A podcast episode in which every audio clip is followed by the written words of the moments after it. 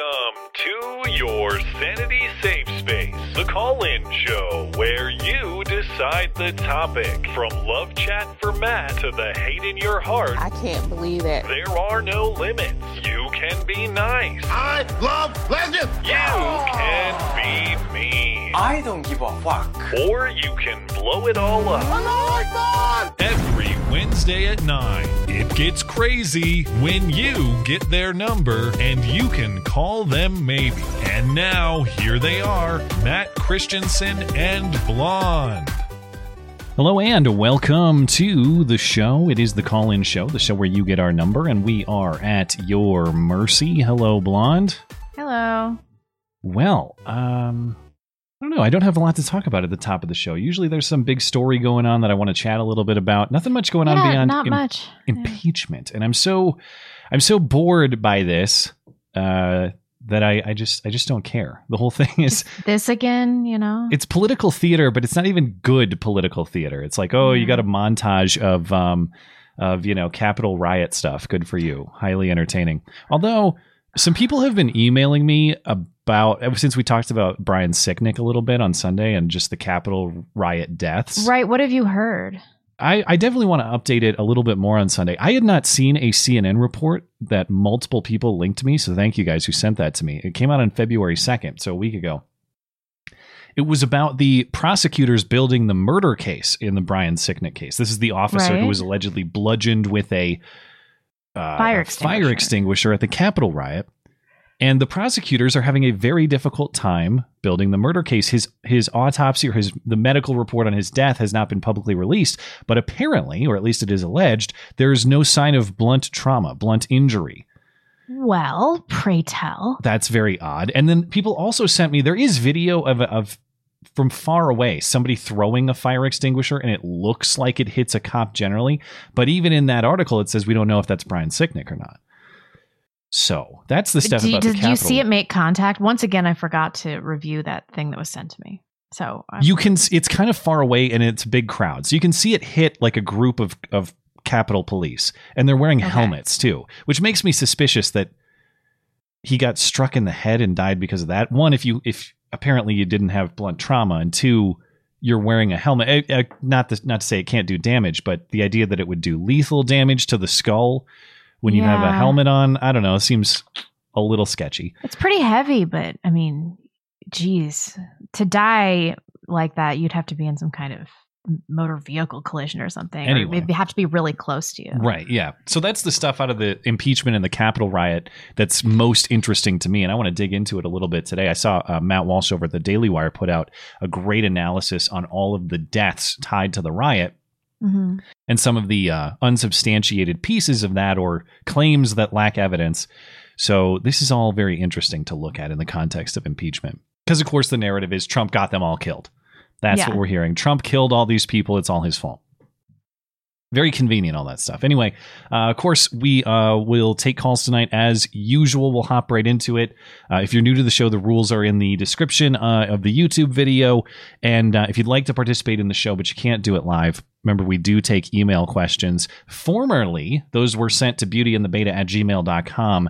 We are now revising the system through which you can submit email questions. Uh, I have a form on the website. So mattchristiansenmedia.com slash contact. That will always be linked in the description. But if you have call-in show questions, move them over there through the contact form on my website, contact page rather, and that'll be a nice clean place for everyone to submit their questions, and we'll be nice and organized going forward. And of course, uh, we will catch up with super chats on YouTube or Streamlabs every half hour as well, and possibly maybe even on DLive. I fixed DLive after the Sunday stream. Magically, it came back, but I was also able to turn off the X tag. So I'm going to keep trolling DLive until they just They must hate us. pull the trigger on me. Well, Why would you make a company that that has the ethics of YouTube but doesn't run as functionally? Right.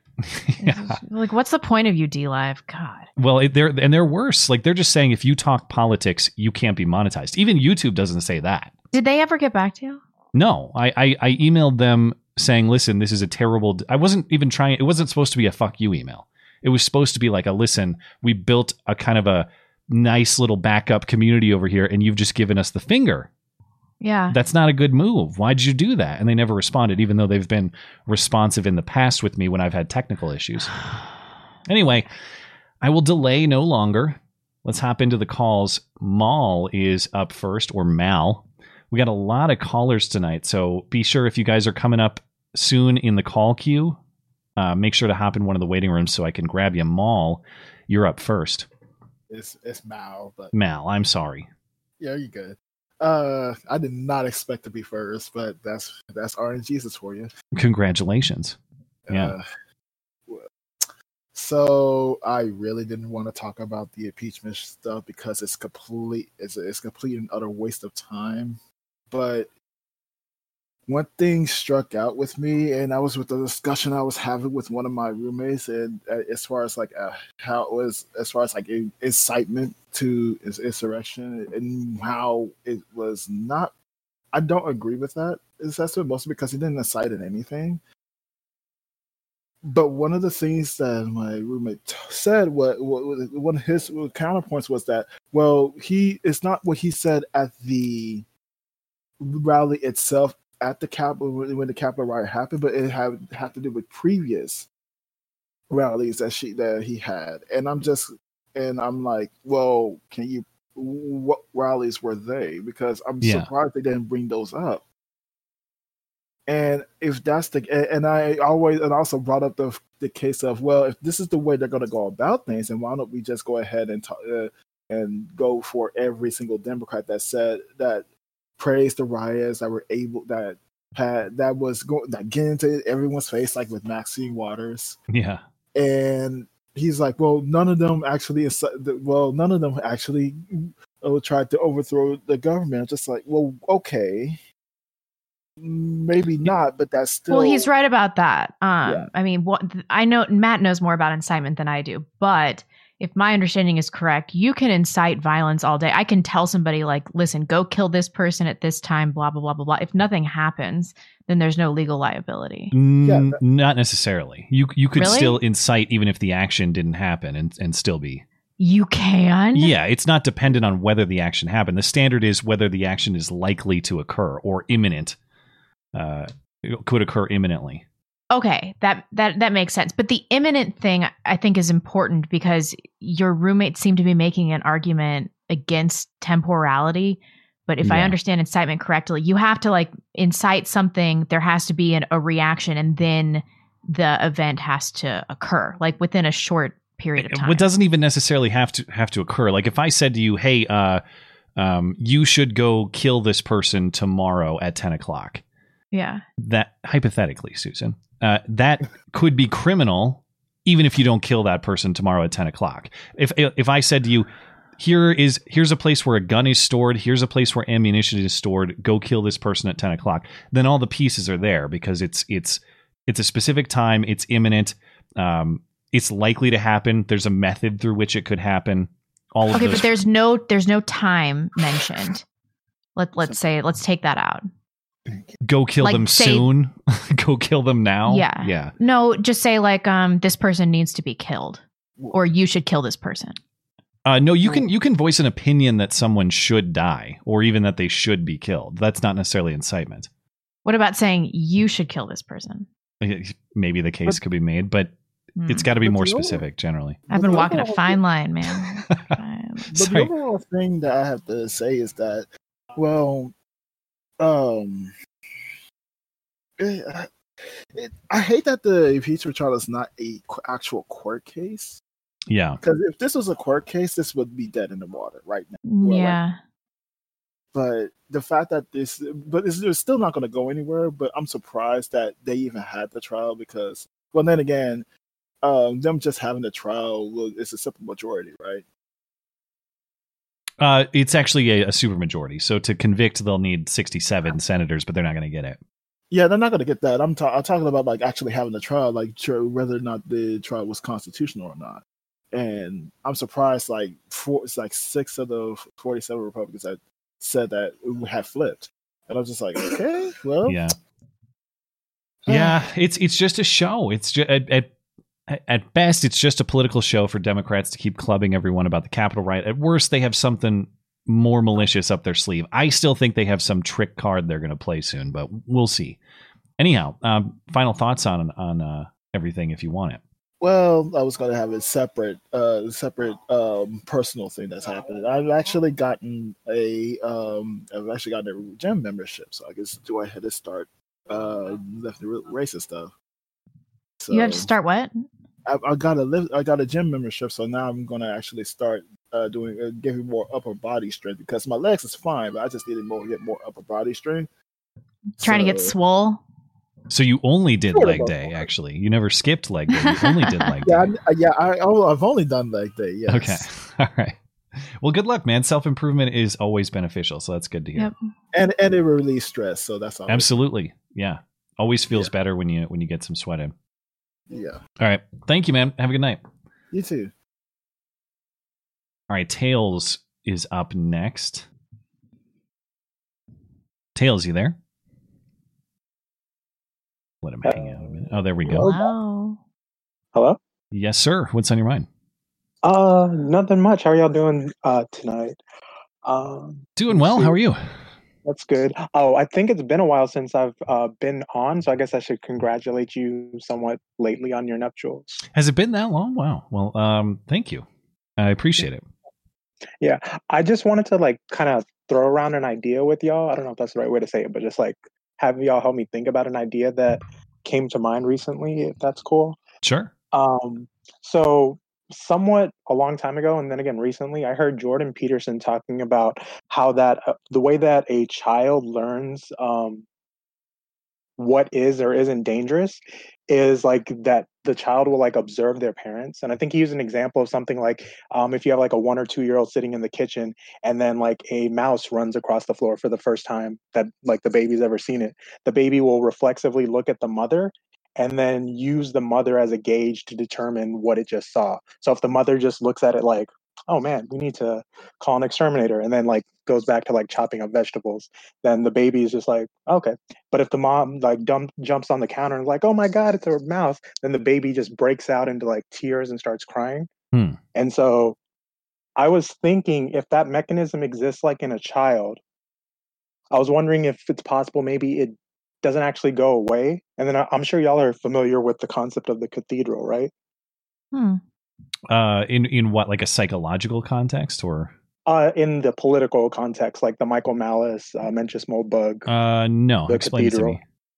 The cathedral. It's supposed to be like the, I think it's a tripartite structure of like politicians, like left leaning politicians, Hollywood, and the academia, and how they kind of set the narrative as to what is or isn't like acceptable or normal. Okay. So they kind of control what opinion is. Yeah, the Overton so window, basically.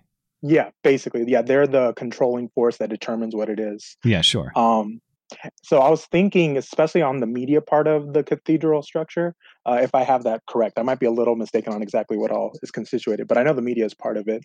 I wonder if, in the same way that a child looks at its parent to determine what is or or how it should or shouldn't react to new information, if that when people become adults, they kind of transpose that mechanism of the mind onto the cathedral broadly or the media specifically hmm. to let them know what is or is or how they should react to information. Because you yeah. know, most people are so busy living their lives, they're not really paying attention to this or they don't have any desire really. So they're just trying to look for quick quick cues on how to understand the information so that whenever yeah. the media says this is a big deal, they they're doing that parent thing where it's like oh well my parent says this is a big deal so it's a big deal even if it's not conscious. Yeah that's uh, definitely true. I mean that's why uh, most mental illnesses not there is a hereditary component but a lot of it's environmental and familial. Hmm. it's, it's some of it's learned behavior. It's it's almost impossible to differentiate but um but i think that's definitely true. Okay. Yeah I, I could see that. If, I, th- I think people are doing that. I think people do that with all sorts of things currently political opinions, reactions to coronavirus, all of that stuff. If you if you put everyone in an isolated chamber and had them react to these things without seeing the world's reaction, I think their reaction would be a lot different than what it is because they're told you have to develop an almost paranoia about it or an, an extreme fear when you might yeah. not do that if just left to your own independent reaction.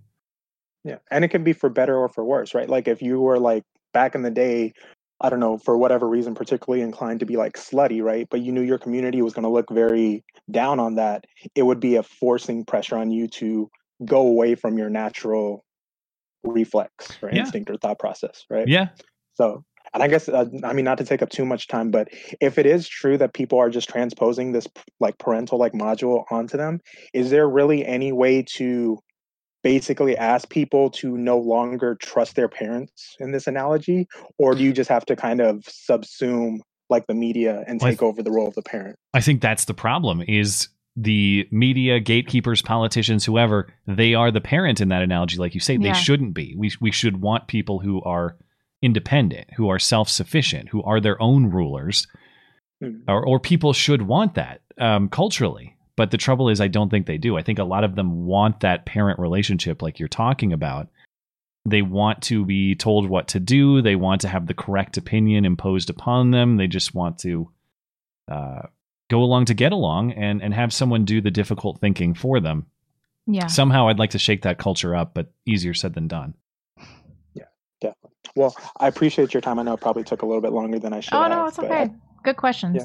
And thanks for calling in, man. I, I appreciate the well wishing as well. Yeah, no problem. Y'all Thanks. have a good one. You as well. Let's see. Cyborg Griff is up after that. Cyborg, you're good to go if you're ready. And then Josh in Jesus is up after that. Holy crap, I'm in. Welcome. wow. Okay, I honestly did not expect to get in here after so many weeks of trying. So, How many has it been? uh, three separate weeks, I think. Well, that's oh not bad. man, That's I'm not- sorry. You got a good roll this time. No, no, no. Yeah, I seriously, I figured I'd try something a little different to ensure myself. there was a Uh. strategy you're saying?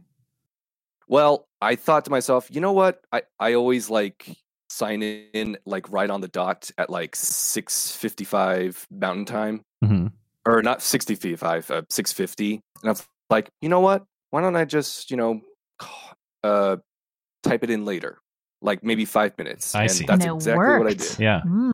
there you go. maybe there is something to it i don't know uh, I don't even know what to talk about. I, I seriously did not think what to. I seriously Like, did I'm not not think I prepared for in. this. Well, to your point, actually, the caller just before you, Tails, he was the last person to uh, hop in at 6:59. So maybe there is something to your Hmm. theory. Maybe there's a range within it. I don't know. Mm. Yeah. Well, all right. Um, What, anything interesting going on you want to talk about? anything interesting um i think actually you know there's is something um i just want to say like on behalf of uh us mormons that uh we do not condone anything that matt mitt romney um does in his politics and his uh i guess you could say um I, what would you call it like a like uh grandstanding or something like Hmm. that not all of us What- really like him why is he just trying elected that. then though? Is it just because he's Mormon and that's that's it or why why do Utahns as we talked about on Sunday? why- Utahns. yeah, Utahns, is- why it are they is voting for him? Utahns, yeah Yeah. Um, it's because it's just. Bec- I'm pretty sure it's because it's Mormon. It, the same reason why. Um, there was another candidate running for president in 2016 that was Mormon, and he got a ton of votes around Utah, like more than even Hillary Clinton. Hmm. I, if I remember correctly. But yeah, that's specifically why. And so the culture is so like it's really just the cult problem with the culture. That's that's really what it is. Hmm. You you you um you you deal with people of your own kin, I guess, and you just and that's just how it is. Some people don't really use their minds to um, think about their choices sometimes. Well, he's he's like a stone's throw from being a Democrat, though. That's what I don't understand. It seems like he, even Yeah. with this impe- this round of impeachment, he's out there trying to appease Democrats who are clearly making a total show of this. Come on, dude. And you've already done it once. And even the last time around, remember, it was Mitt Romney standing up there saying, Oh, I consulted my God to come to this conviction vote. As though nobody else in the Senate has their own relationship with God or has their own faith or is a good moral person who disagrees with him, for example. Uh, that, that stuff just drives me nuts um, it, it, it's not even disagreeing with him that makes me crazy. It's the fact that he assigns a moral or religious value to his conclusions and uh, kind of shames you by implication. yeah. Oh, I absolutely agree. And, you know, some of my roommates also agree. Some of them are um, political as well. Hmm. Um, even my own dad, who is a Republican himself, he absolutely um, despises him. It's it's it's absolutely annoying. And you know what? Mitt Romney seems like the kind of person who would say "Amen" and "Ah, woman" at the end of a Uh, prayer. totally, hundred at percent. at the Senate. Yeah, Uh, yeah. yeah, it's. You don't got know, um it- the it- other the other guy's Mike Lee. He's a little better, um, at least uh, from what I I- understand. I don't know much about Mike Lee. I, I only know about Mitt Romney and um, and who's the Arizona governor or is it gov? Who is he? Isn't it Ducey? Uh, Ducey? I don't. I don't Arizona's governor? Let's look it up. Maybe not governor, but it's he is. He's also a Mormon, and he's also, but he's um, yeah, Doug Ducey. Um, Arizona. There's a don't know. Mormon politician from Arizona. Is what you're saying?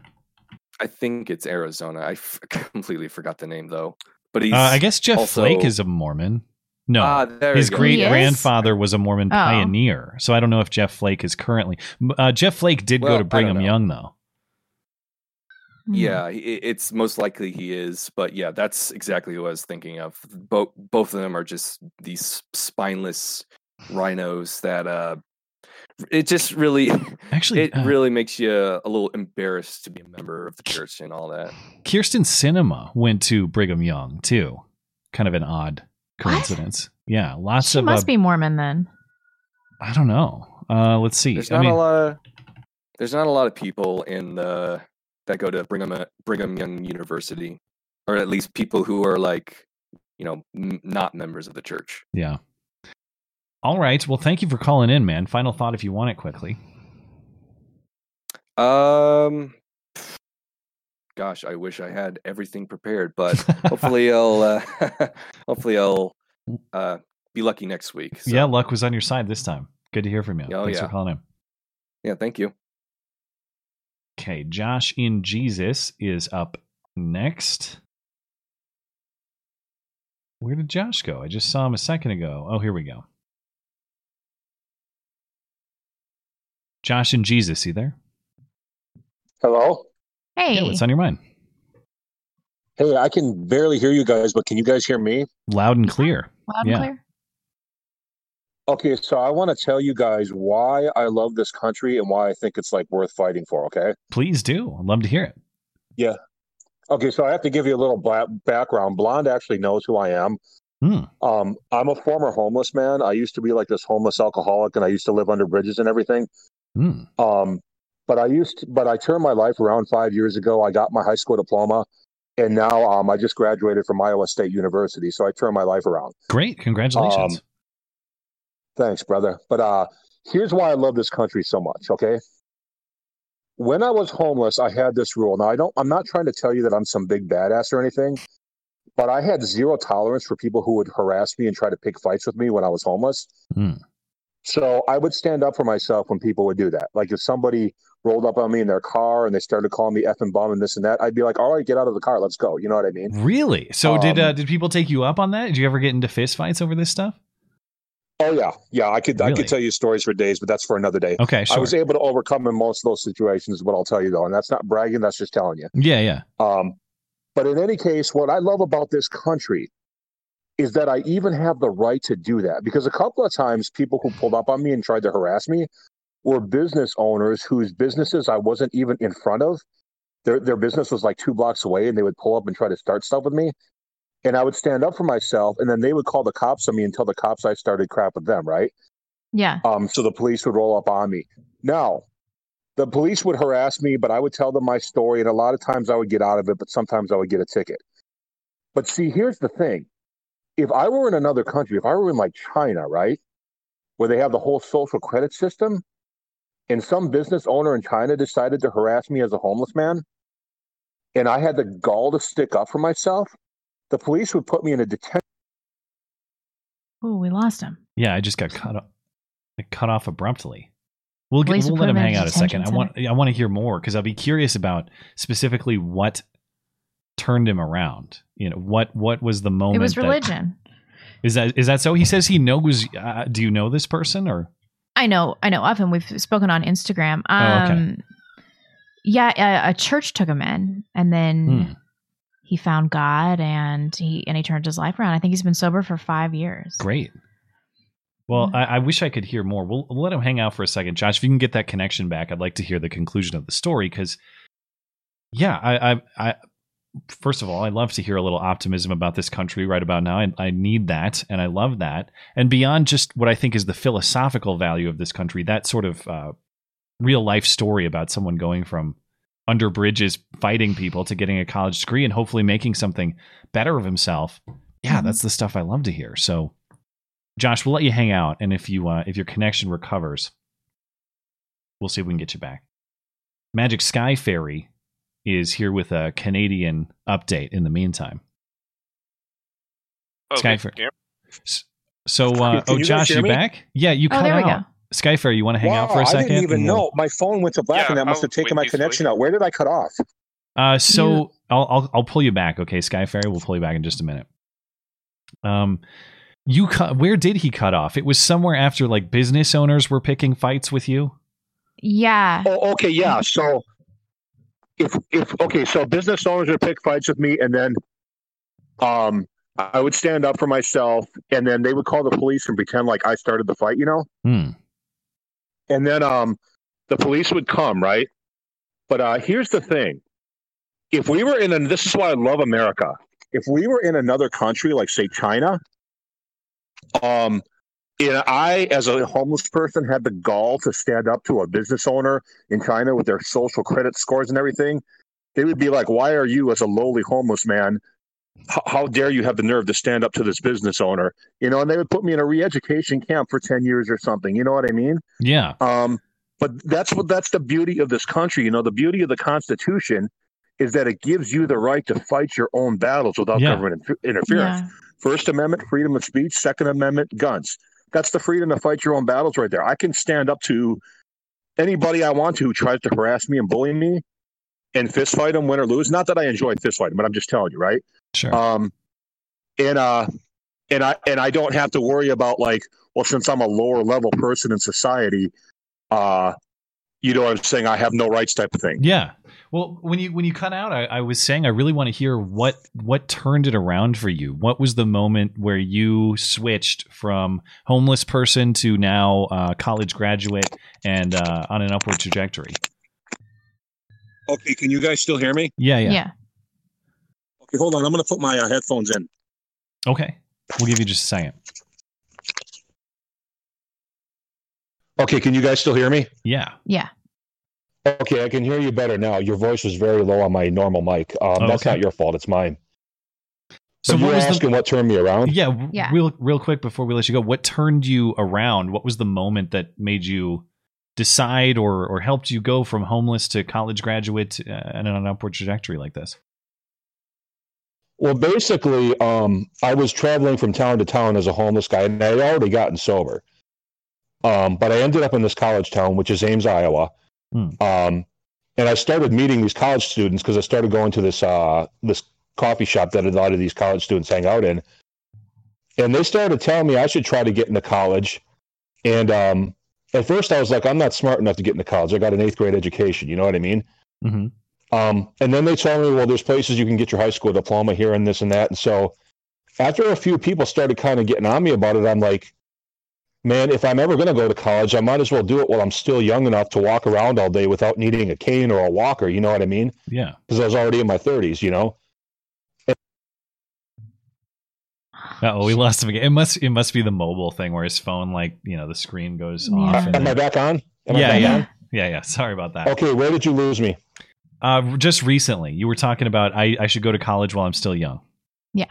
Okay, so yeah, I, I got into this local um, college called DMACC. It's like a technical school to get my high school diploma. Um, I basically taught myself math and algebra off of like websites. hmm Um, and then, uh, a- a- am I still on with you? Yes. Yeah. Yeah. We'll have to wrap up Okay. pretty quick, but if if you want to uh, finish the story. But, well, okay. So either way, I, I, I got I, I passed the high school diploma test and got accepted into Iowa State. That was five years ago, Mhm. and I made the most of it. And I got my uh my my degree like two months ago. Well, Um, congratulations, and then I man. messaged That's Blonde awesome. because I'd always been a big fan big fan of Blonde, and I'm like, Blonde, will you make me a congratulations video? And she's like, sure. So And I Um, failed to do that. I'm sorry. oh, you haven't done it's it. all yet. right. Like, but um, but yeah. Anyway, that's why I want to fight for this country because that's worth fighting for. The fact that a low level homeless guy like me can stand up for himself without facing 20 years in prison. You know what I mean? I agree. That's, That's, a just like it's a fantastic story for. that that puts this country's values into practice, and um and I appreciate hearing that story. And thank you for sharing it. And congrats on uh, improving your life. Yep. hey, thanks a lot, guys. Yeah. Have a good night. Bye. You too. Okay, we are due for a break, and then we'll get to Sky Fairy right after we uh, catch up on some chats here. So thank you for your patience, Sky Fairy. Um, we do have some uh, activity over on DLive. Darth Jones, Quebec, Spud. I can't even see people's names. Spud Ruckus. Um, thank you guys for supporting the show. I can't. I can't even read the chats anymore if there are chats assigned to them, but I appreciate it. Trovo. And, uh, here's an update for our Trovo people too, because I still don't fully understand how Trovo works. Kind of like DLive. Never really figured out how that worked either, but enough to use it. Trovo has its own system of uh, chatting and supporting the show. So I know that we're that I've been a little bit behind on figuring that out and interacting with you Trovo guys, but I've set aside some time with one of our Trovo mods on Monday to figure out the system. So sit tight on Trovo if you're a Trovo person. And um thanks to Chubby Stubby, C2K77 and Darth Jones for supporting the show over on Trovo. Let's see. Oh, are you good? Um Oh, yeah. I, I got DLive, but if you have YouTube ready to go. Sure. Uh, somebody just sent me the funniest Ann Coulter tweet. I wonder if it's real because I sent it to me on Instagram. But it's like a, a an article talking about how Biden's cabinet doesn't correctly uh, represent the racial makeup of people in the United States. Is this a serious article? Yeah. Well, and I then guess Ann Coulter retweeted it and she said, What, you're saying our country isn't 73% Jewish? okay. Is this real, you guys? Because I just got a screenshot of the tweet. I guess So I could go know. look at Ann Coulter's Twitter feed. Carry on, and I'll see if, It was if Ann it's is getting February 10th. if is Ann getting super spicy. Uh, Holden Mulray in Acts 5, when the apostles were charged and beaten for teaching Christ, they left the presence of the council rejoicing that they were counted worthy to suffer dishonor for the name. Hmm. Uh, Rushvi and I actually talked about this yesterday. And by the way, uh, check out my interview with Rushvi on my channel. It's on the audio platforms as well. Oh, and I Um, should say I did post it, and um, I saw. Thank you for doing that. oh great. Um, the our Google Podcast feed is all messed up. I've been in touch with Google; it's not updating properly. So if you're a Google Podcast listener, it's still available on all the other feeds. Google Podcast is screwed up, but yes, you can listen to it uh, on the audio as well if you prefer. Um, and update, uh, it's real. I'm looking at it right now. Is Yeah. it really? Yeah. Damn, man. It's one of the yeah the uh, well. You keep going. I'm just gonna. Is she getting ripped? I want I'm to gonna scroll browse through, those replies. through the replies a Browse little bit. dim replies. Yeah. Mike Adams. Turns out I don't need window sealer. Blonde's hotness is keeping the winter chill outside. What are you talking about? I'm in peak mom. Look at my grandpa sweater. Like, Are you guys ugh. a part of this insane chill right now? Like we're below It is zero. so cold here. Yeah. It's like 14 degrees. It's not like well, you're not Sub-zero. off. It's it's pretty bad though. Um, Carl Bunt says Pearl Milling Company employed Nancy Green, Aunt Jemima creator, uh, the first black female spokesperson of an American company. Congratulations, leftist! You erased the legacy of a successful former slave, replacing it with Yeah. two white guys. Did you see that this week? Oh yeah, I think that that's hilarious. Also, that Biden um replaced this black surgeon general. Was it the surgeon general with a with a white male that is Did he? tranny. So That weird guy with the lisp. Yeah, Jerome got fired in place Really? for that that tranny that. looking. Oh no, I thought that I thought that Dr. Rachel was like a assistant or something. Oh really? I thought I thought he got replaced. Maybe Did I'm he? wrong. Let me look it up. Um, Jerome Adams is an American anesthesiologist, former vice admiral. Wait, okay, so is he out? I didn't see anything about. I I have to Google this some more. You carry on. Sorry. Uh, Google fired. Okay. Uh, Booty fifty six says first full pint of a Glock nineteen frame took thirty hours. This is the fifth attempt. Part should be here Tuesday. More updates next week. Yeah, keep us posted. Hmm. Um, You're right. He, he resigned at Biden's request. I didn't even hear that. Oof, yeah. Hey, So a black wait, man who's replaced Surgeon by a white now? male. It's not Dr. Rachel. Didn't she have some other job? He. I was under the impression that that was the new position. Let's see. Who the hell is it currently? No, it's some. It is some chick. Oh, Acting uh, Surgeon General is Rear Admiral Susan Orsega. well, I'm glad I only said that on the Wednesday show and not on Susan. Sunday. Yeah. Um, quantum football on Sunday. You didn't mention that I was wearing a yarmulke when I held the epitome of Michael Schlecht sign. I noticed that. Oh, I didn't even see it actually. I did. eh, I was gonna, I was gonna rage on you, but then there's always the possibility that you're actually super Jewish. So That's do I do probably why that? he had that. He kind of had like a downward yeah. facial angle that looked kind of funny. That's probably why it was to show the yarmulke, I guess. Oh yeah. Hmm. He looked really ashamed of himself too. But I thought that that was just you know Maybe it was. Jewish was stuff. it a Ben Shapiro impression? Because he kind of looked scowly. Ooh. I don't know. Stop. We're good over here. Okay, I have a few on uh, Streamlabs. Mike DeWine shit eating grin says, "Did you see Mike Lee bomb the Dems from orbit by calling them liars, saying that he never said the quote they attributed to him? You should talk to Rekieta Law about all of this uh, legal process. He can tell you, uh, or you can tell he's a good lawyer."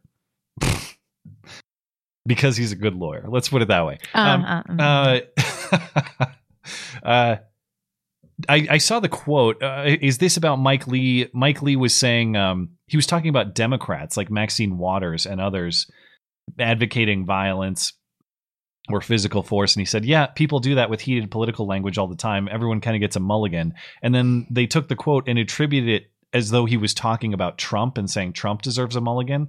But he was actually talking Oh. about Democrats. weak. I think that's the same story that you're referencing. I, at least I hope. A bald guy creation says, Matt, have you ever been to the American Vagabond channel? Um, Ryan Christian would be an excellent guest. I'm that's new to me. I, I don't uh, I don't know, but uh, happy to take emails with that sort of thing. If uh, if you have links or things for me to check out, appreciate it. All right, let's hop back into callers. If you're all set, right? Yeah. Uh, left off with Magic Sky Fairy. Magic Sky Fairy, you there? Hey, I'm here. How you doing? Thanks for your patience, man. We just heard from the prior caller about why he loves America. Can you give us a why I love Canada speech? Get out. I cannot, unfortunately. Figured I'd You know, I- ask. Well, I would have um, liked it um, if we had retained some level of. But it's, it's here's the thing: I'm a wildly autonomous person, and I like the liberty and freedom, that whole aspect of America's roots. Uh, I've got a U.S. flag uh, behind me in my room. Hmm. Uh, don't have a Canadian one though. Um, you guys got your independence by BTFOing the British, and we got it by asking for it politely. So it's just very different roots. Hmm. And like our prime minister just loves the idea of us as a post nation state. So no, I just I, I can't have any love for that kind of like, oh, we're just citizens of the world. Everyone's a Canadian who hasn't gotten here yet. That kind of mentality. Do I Ugh. can't you- get behind it. Do you visit the U.S. or is your appreciation for the U.S. just uh, kind of academic? Uh, well, it's it's in principle. Just Hmm. um, I think I've explained before that I am not someone who likes to impose on people what to do, and I don't like to be imposed upon. And I think culturally, like that, just organically with my personality, mes- Yeah. meshes with like you know the American. Yeah, we should we should be that- friends. You're speaking my language, but of course, only if you reach that conclusion independent from me, because I would never want to impose on you. yeah, that sort of thing. Yeah. Um, but in Canada, it's really much a collectivist kind of, you know, dildo grabbing, you know, dystopia uh, of masks uh, and propaganda. So Yeah. I don't know. well, I didn't mean to to hi- that. I didn't mean to hijack your call. Just curious if you could give us Oh. the uh, Canadian Yeah. steelman case, but uh, what's on your mind? Um, uh, yeah, I can't. I mean, you know, I, I, I, I'm, I'm in a, I'm from a town where 53 percent of the people uh, are born outside of Canada. That's Toronto. So, like, I don't know. that Whoa. much? Yeah, it's that high. It's probably higher than that. That's Oh an my out of date statistic too. So, like, put it like my high school was 60 percent Asian.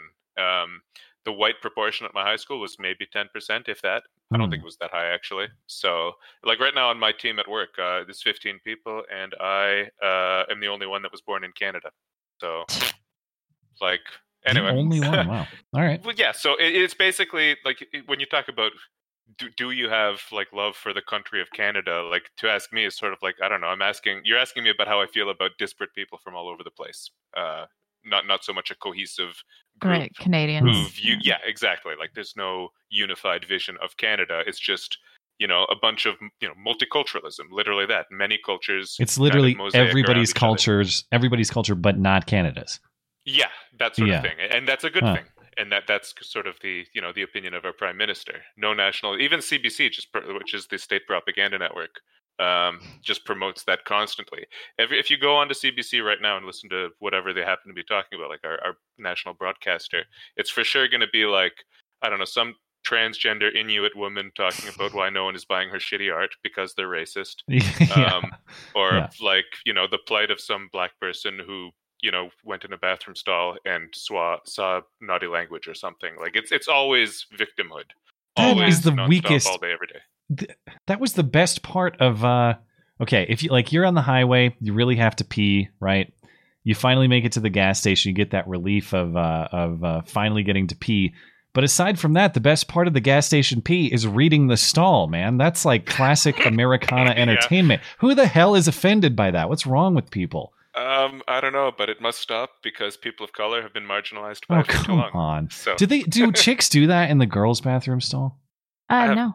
no it's not Do full of graffiti and uh messages about i don't know racial where to go to have aggression a good time, and with or where to yeah who to call to receive services that sort of thing Nope. yeah Yeah, I don't know. Maybe you go to different bathroom stalls.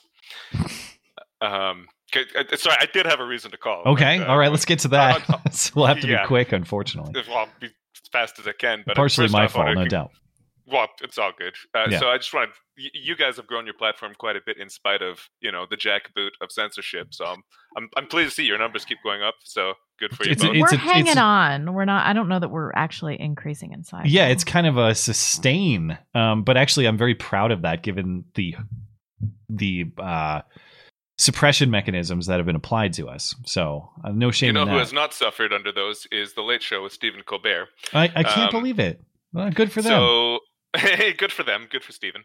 Uh, so he's got 8.4 million subscribers, and this latest video, uh, How is that even possible? God. they're in there, and this video, 2.3 million views. Um, and it, this is just my check in with the left every now and then to check what they're thinking. I go to this kind of garbage. So here's a video titled "Cowardly GOP Senators Look Away as Devastating Footage Shows Exactly Who Incited the Capitol Riot." ooh hint. wow Uh, it, it, it's it's Trump. Um, so then the caption: uh, Republican senators Rand Paul, Marco Rubio couldn't bring themselves to watch as blah blah blah blah. Uh, Republicans are evil, that sort of thing. So then I go into the comments section to see what like the number one comment is because I Mhm. figure if people are clicking that, that's a good you know finger on the pulse of what people have a consensus on. Uh, so here it is. Uh, how can America have a free and fair jury when our own government cannot put party before a constitution? So the implication being the Democrats have the constitutional force, fortitude with them. yeah Uh, uh, second most popular comment. Some of the jurors of the Senate shouldn't be jurors since they're actually accomplices of the of the former terrorist president.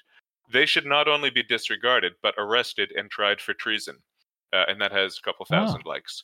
okay So I guess my question is where is the peace and unity with this? Like how is the healing going to happen with people who are th- like they would say that we are the ones disconnected from reality for not accepting this Yeah. obvious thing. But when I confront them with hey Maxine Waters and you know Kamala Harris and you know their various quotes and then you know the resulting deaths and destruction and arson and so on and video footage and executions um it's just they just deflect they just punt Yeah. uh, and it's just infuriating. So I used to be, uh, and this is, my, I guess, my conclusion of my call was to say years ago I was under the impression that if you had a good debate and you reasoned with your words, you could gain power just by navigating with good arguments, Yeah. and winning the argument with logic and reason and all that stuff. And what I see now, actually, is what I've kind of reformed my conclusion. Uh, when you have as much propagandistic power as the left does right now, so we have academia, media, Hollywood, the giant tech companies, all the corporations, and now the House, the Senate, and the presidency. This is kind of end time stuff. Like, this is game over stuff. They can just kind of manifest whatever to be true that they want at this point. And there's not really anything anybody else can do any about it. Like, you can have good arguments all day long. It doesn't matter. They have too much force Yeah. to be dealt with. Your thoughts? Uh, that's why they, that's why we designed a backup. The First Amendment is first, and you go with that. And if or when Yeah. that doesn't work out, um, Number two. number yeah, number two, and if they come after you with force, because I don't care. Uh, Honestly, you guys can sit and make political shows all you want. I, I shouldn't say I don't care. I do care because we're paying for this. All right, we have a country that's suffering, and we're watching a political show coming out of Congress instead of anything so useful to the American people. backup.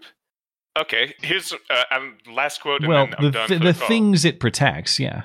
Yeah. Okay, so here's a letters from. So Kamala Harris has a YouTube channel now, and they take letters from kids, and I say that very loosely. It's in quotes. Yeah. Uh, so here's the quote from a kid who wrote this.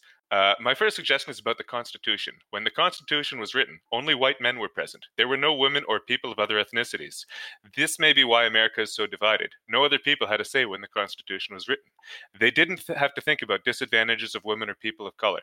But what if a new Constitution was written, or a group with many different people going over the Constitution and saying what we should keep and things that need to be changed? So, effectively, just saying, well, uh, Constitution made by bigoted white male, let's just change it. And this is on the vice president's YouTube channel.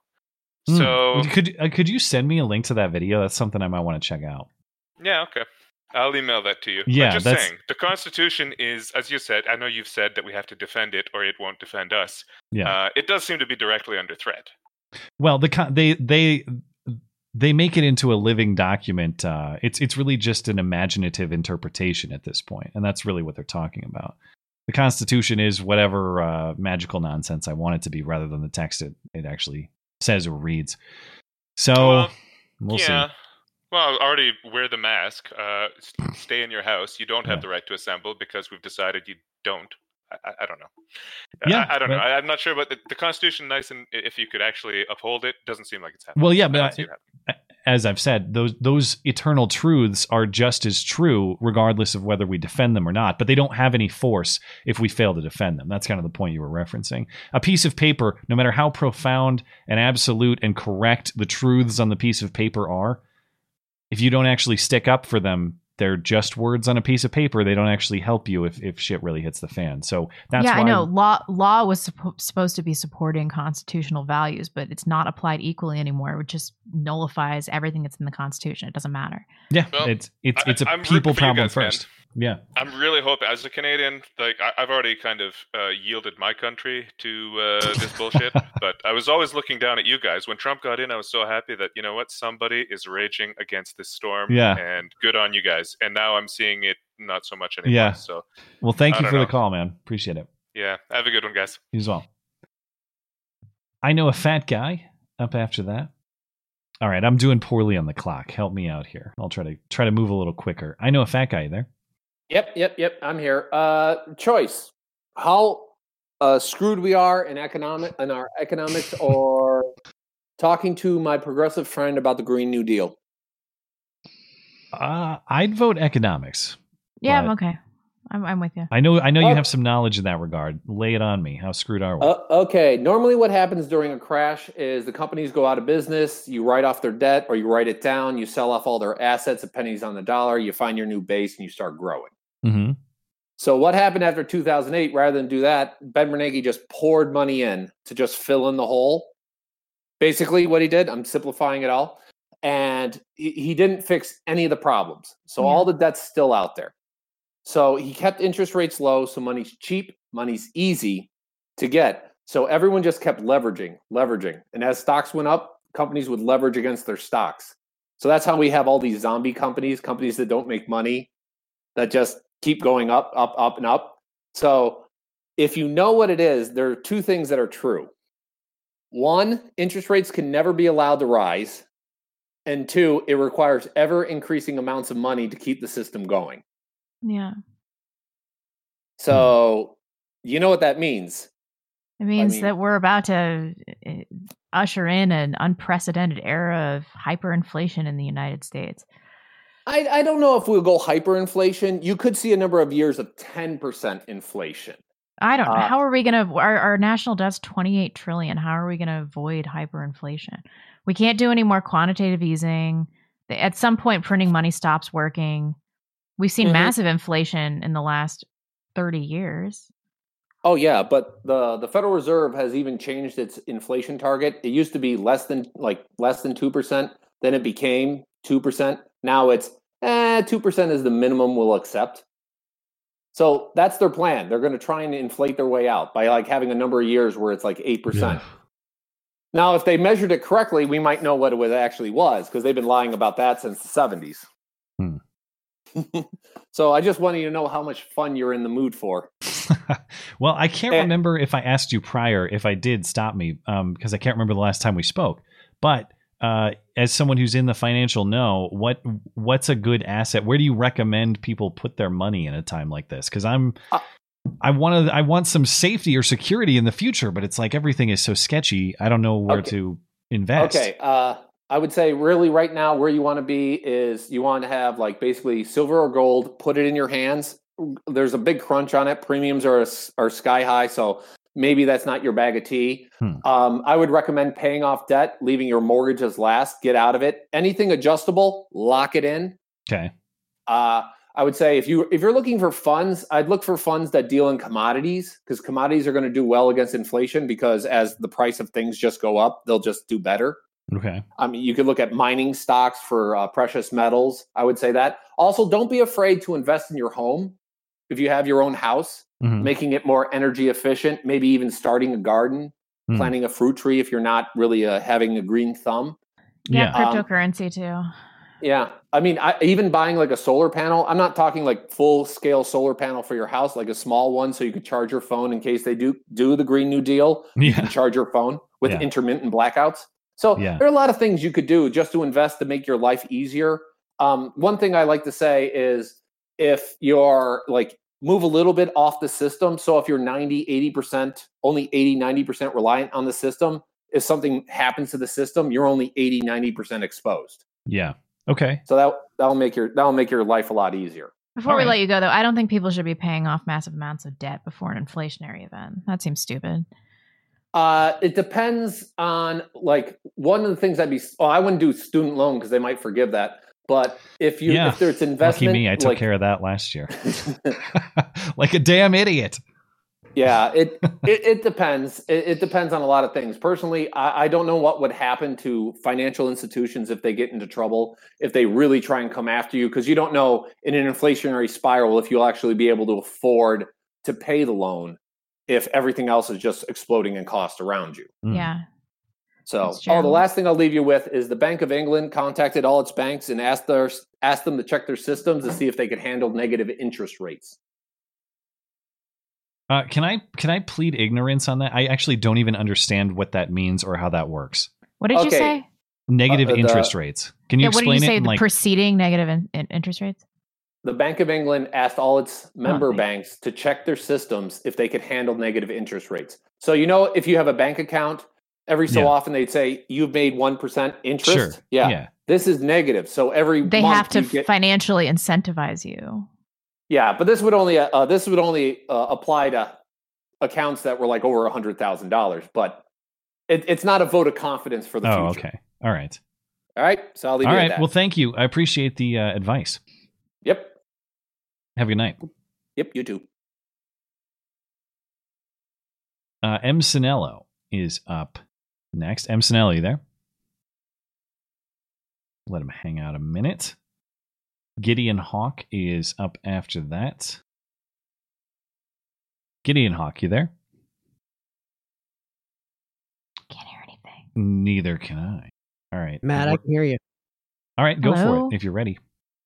Oh, so this is M. Sinello. So first things first, I think what Gideon Hawk is probably experiencing is I didn't hear you the, the first like second or two and you chimed on, so there might be like a two or Oh. three second delay Sure. in, the- in the Oh, audio gotcha. there.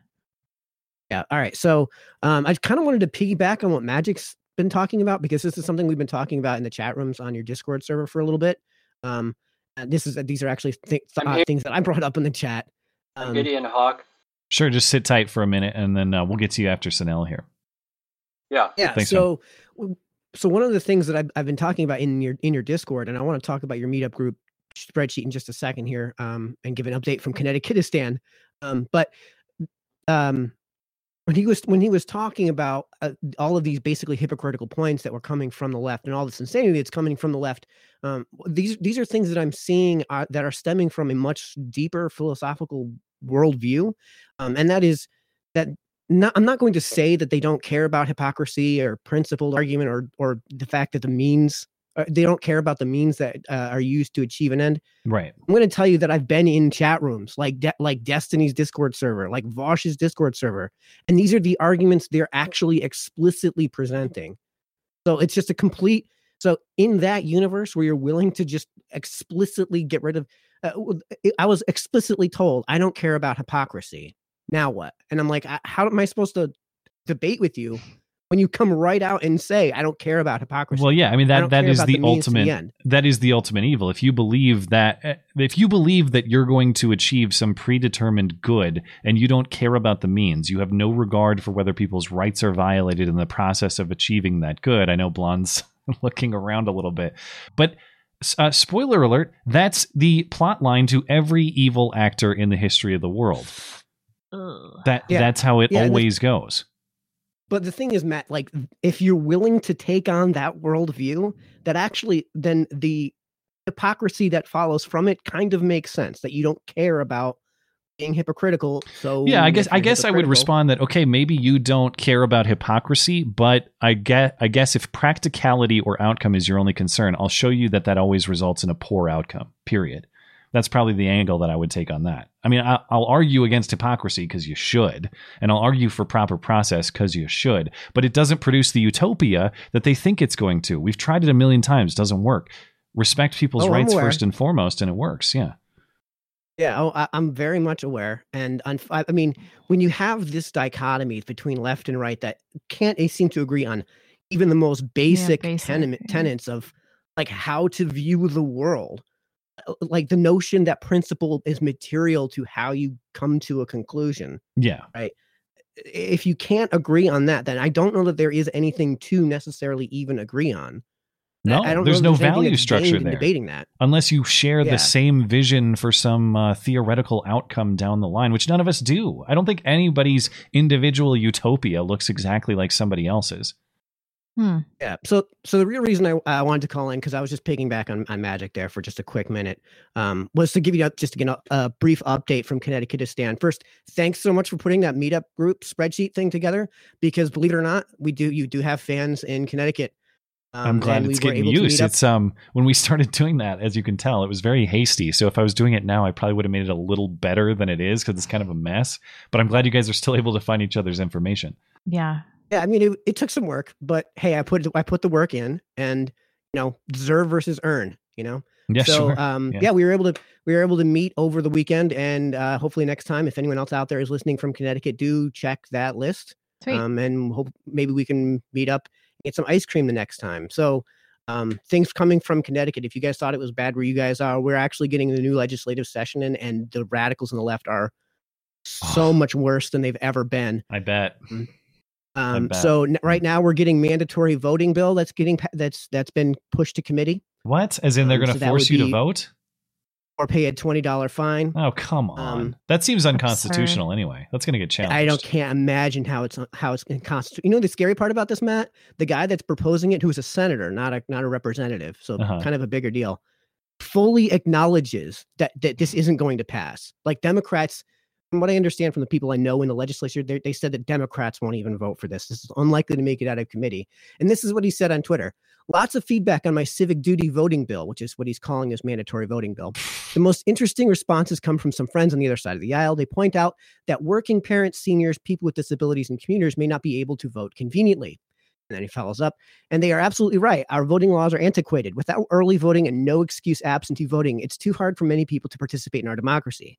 As a result, we celebrate 66% turnout when other nations regularly exceed 90%. So, no, this Well- bill isn't going to become law, but I ho- hope it started a conversation about how our state can finally assume the responsibility of making sure everyone not only has the right to vote, but also has the opportunity to vote. Well, and why is it assumed? Why is it assumed that a higher turnout is automatically better? If ninety percent of people were were forced to vote at gunpoint and they actually hated all of the options, why is that better than sixty six percent of people exercising right. their own free will? and if will? you think that voting is too hard, uh, Yeah. you're probably too dumb to vote. So Yeah. I mean, h- how about how about your thoughts on this, guys? I've always said that it that a an un an uninformed vote is much worse than a vote that stays home, and that I would rather you get Sure. a library card than Of you go out and get a voter card. yeah, of course. I feel guilty even when like you fill out a ballot and there's all those local elections and I'm like, well, I spent about 30 seconds considering this vote. Should I even check a box? I hate that feeling Yeah. where it's like I, I Yeah. really can't tell you anything informed about either of these candidates. Should I even vote for them? which is which is really which is really bad coming from you from you matt because you live in a small enough area where you should probably be able to, to stay tuned with the local politics well, and I can't. Like that's on me. It's on me to sit down for 10 minutes, 15 Right. minutes, a half hour, look at these candidates and make a decision. And most of the time I do. I'm just saying there have been times where for whatever reason I'm in a, I'm I'm hurried, I need to get this done and it's like sh- should I vote or or should I vote for this race? I I, I always vote, but um, it's just a question of which races I might not know much about, or even sometimes which ballot initiatives. They language those things. They they make the language so confusing. It's like, would you like to not not require your school board members not to not have, I don't know, certain conflicts of interest? You ever read those? They're they phrase them In- in- confusingly. too. In my in my area, they're they're fairly straightforward. So Yeah. I, you know, I I guess I can't relate. And the other thing too, Matt, I know Good thing I about Connecticut. There you go. Representatives- Yeah, I, I know my representatives and senators on, on a first name basis. So like we're all friendly here. Our our state rep came by our house and she was really nice, and we talked for maybe five ten minutes uh, dur- when she was campaigning. And I, I should probably have a better relationship with her than I do, but that that was nice of her, and I appreciated that effort from her. Yeah, so we're also going to get uh, state level property tax in addition to our already existing ridiculous Ugh. property tax at the local level. We're going to get a ban on uh, buying a second firearm within 30 days. So if you buy a firearm, you ca- you actually can't buy two at the same time. Um, Okay. You're going to have to bring a friend. Um, Well, then uh, it's a straw even in- purchase. in- you can't do that. yeah, I- some of the stuff that's coming through out of this legislative session, I, I don't know how it's constitutional. Um, Uh, it's not. Yeah, so that that's- hasn't that's hap- Connecticut politicians anytime recently.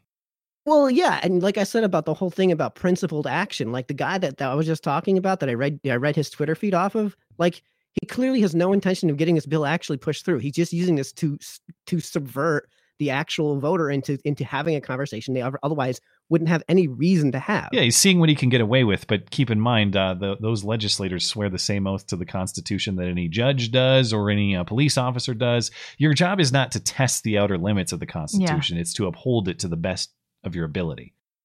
And, yeah, and uh, I think some s- s- the, the well, I'll, I know I'm eating up a lot of time. yeah, here, we'll so have be real quick. Yeah, final thought.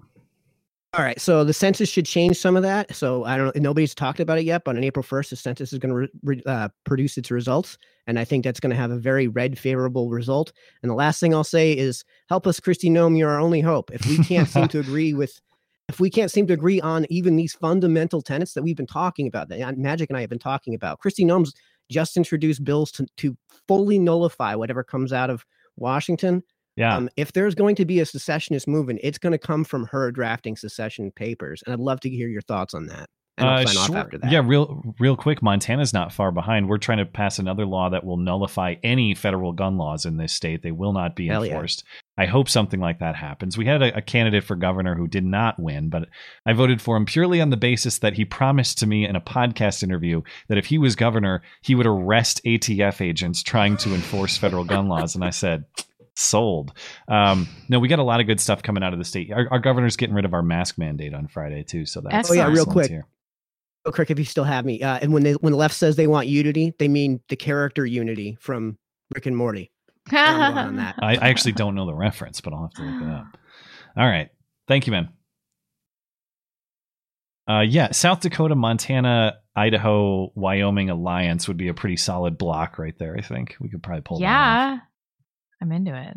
Montana is is crushing it right now. So selfishly, I'm pretty thrilled. But of course, we are also at the whim of an overbearing federal government, whatever they decide yeah, to of course. And then uh I can't acquire any more real estate around here either. Uh, because of what regulation or No, no, just because uh, these have become such desirable places for other people to live. oh, you're just priced out of like trying to trying to work in that market, basically. Mhm. Yeah, it's going crazy here too. unrelated. That was somewhat tangential, but uh, All the a little break. Californians are moving in, scooping up the real estate. Yup.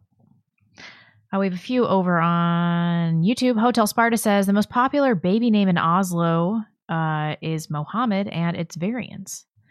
No surprise there. I've heard that. Yeah, isn't that true in the UK too? Yes.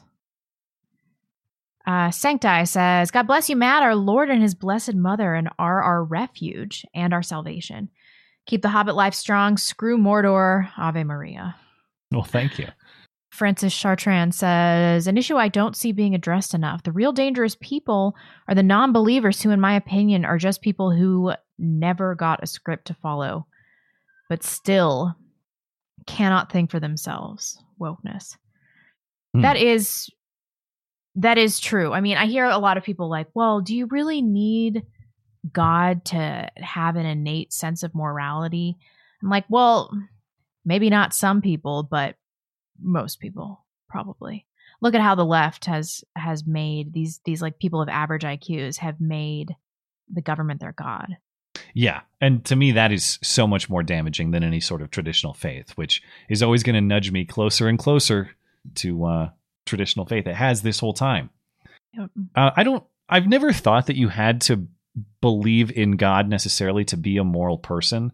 But as it has become clear to me that there are objective moral truths about the world, at some level, there's, there sort of has to be a source of that for it to be objective. I still maintain that the natural world itself can be an objective source of that, but there, the question remains: How did that natural world come to be? And that's Yeah. that's really where the concept of God fits in. And I think Um, it requires a high level of intelligence um, and self discipline, which is a quality of high intelligence, Hmm. to possess, develop, and adhere to a sense of morality that has been created by Yeah. you know by you. Yeah. Well, objective morality is a glue that holds society together, and it's it's basically a precondition for my participation in society. If there's no such thing as objective morality, uh, I'm out because that's a crazy world where 50% of people or the king or whoever's making the rules can decide that fundamentally Yeah. immoral things are no longer immoral. We could kill freely if we want, we could steal freely if we want. There's no moral truth, it's just whatever we decide.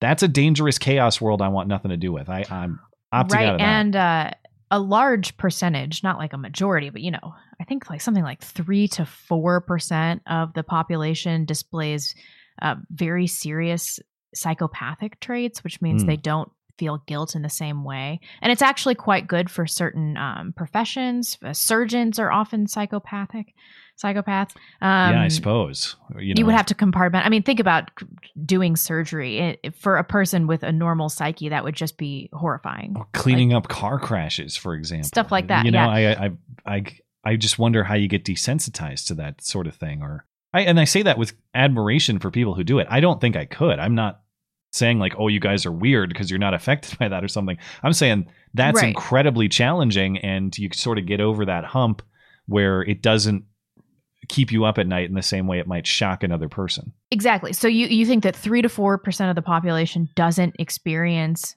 guilt? Um, now, if you think that those people are also irreligious and society is not adhering to a, a uniform set of laws, then honestly, what's going to stop you from uh, like murdering somebody that cuts you off in traffic? Well, yeah, and why would that be wrong? And why would it be wrong? That's the Yeah. question. Yeah, why? What is inherently wrong about that? What's inherently wrong about killing your neighbor because you don't like, uh, I don't know, the way he paints his house or something like that? If human life doesn't have any inherent value and there's no, there's nothing objectively wrong about ending it, then yeah, Yeah. life is a is a chaos world of perpetual war, and nothing, ev- nobody ever builds anything productive. Nobody ever Yeah. lives a quality life, and um, this world becomes a hellscape, basically. Yep. Anyway, I just have a Okay. couple a couple on um I think actually one on Streamlabs. Mike DeWine Shit Eating Grin says um, regarding Mike Lee, the Dems quoted him twice about a supposed phone call he had with Trump during the riot.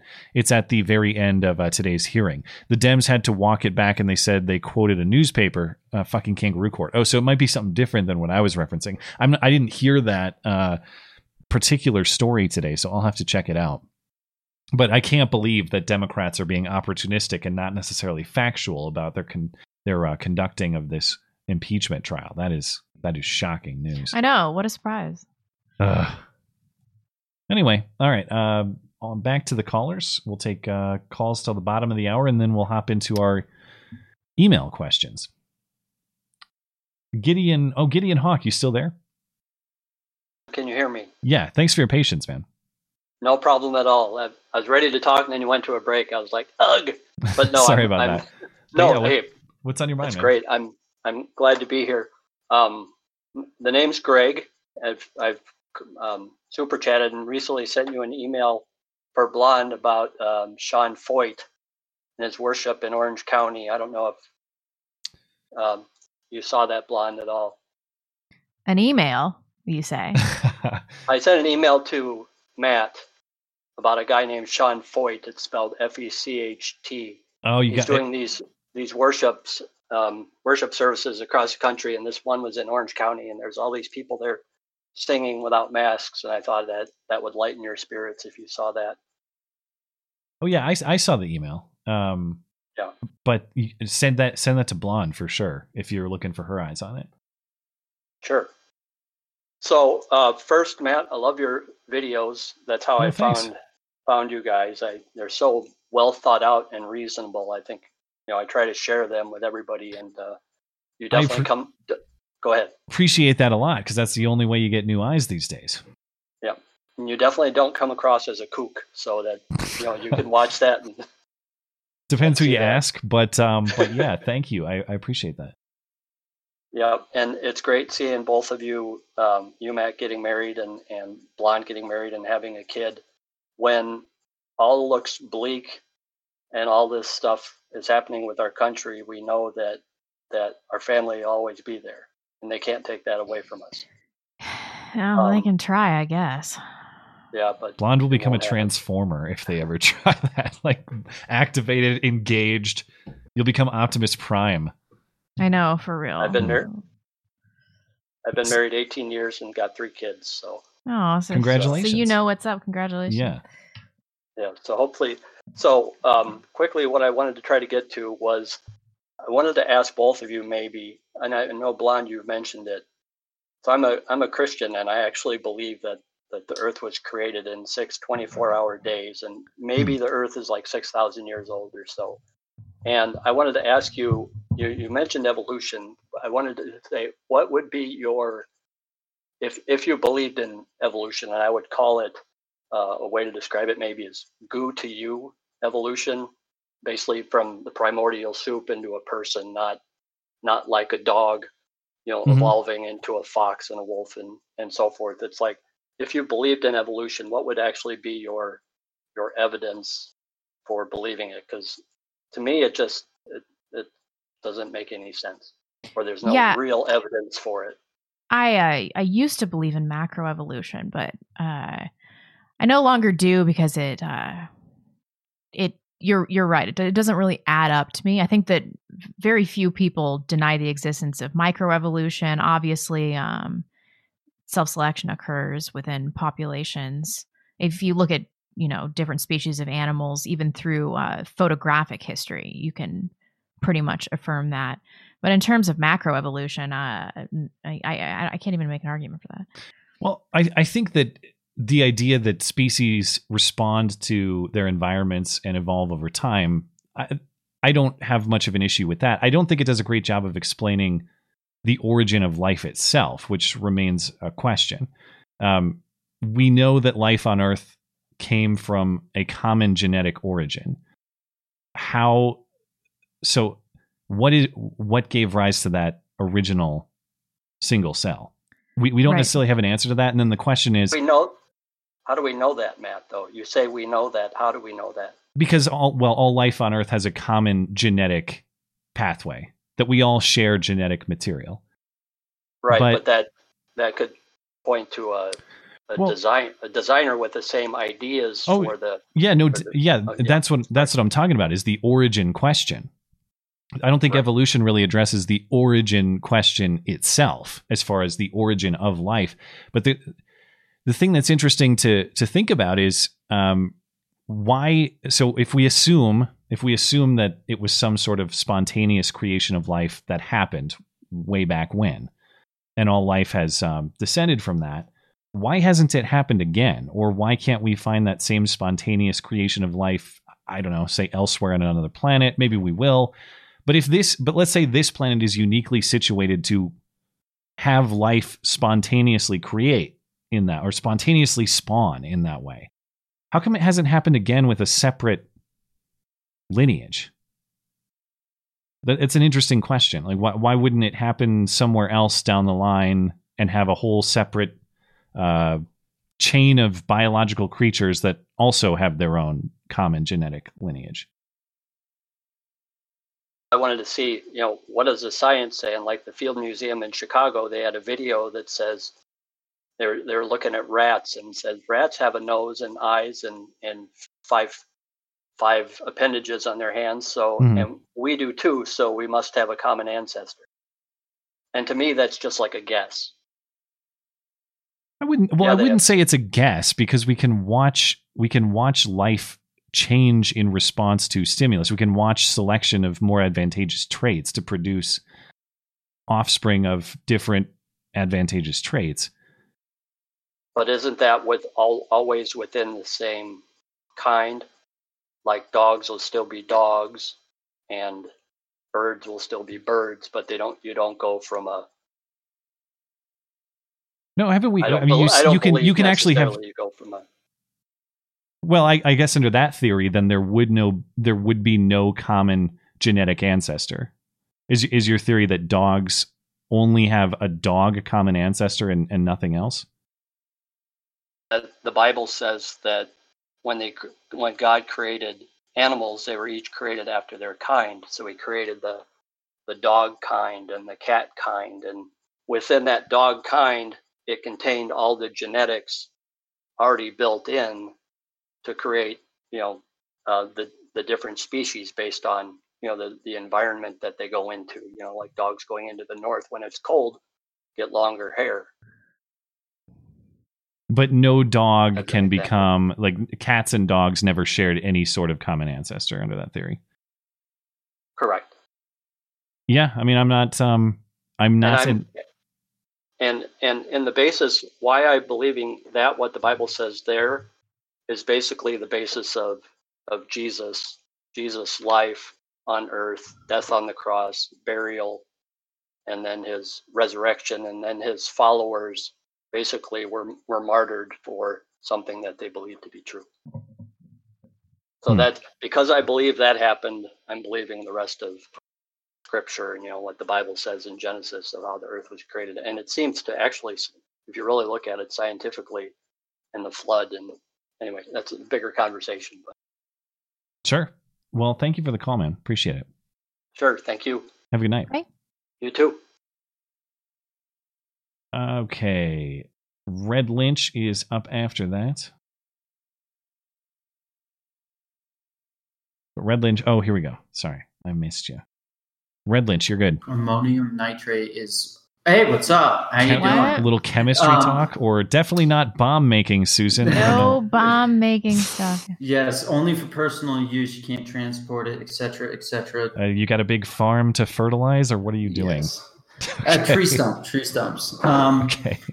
No, I was uh, I was listening to people in the call-in waiting room, Hmm. uh, but I was going to talk to you guys. You keep you always talk about the uh, Constitution, and I think I think Blonde's the one who was always complaining about how it doesn't do anything or it you know doesn't work.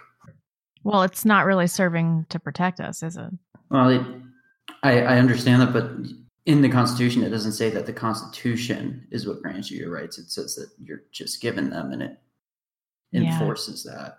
So, Yeah. I mean, I, I don't understand where you guys think we you go from here when it comes to uh, enforcing the Constitution as written. I mean, we would have to. Uh, the first step is to apply law equally. Uh-huh. To have uh, to have a judicial system and a system of justice in which the populace has trust.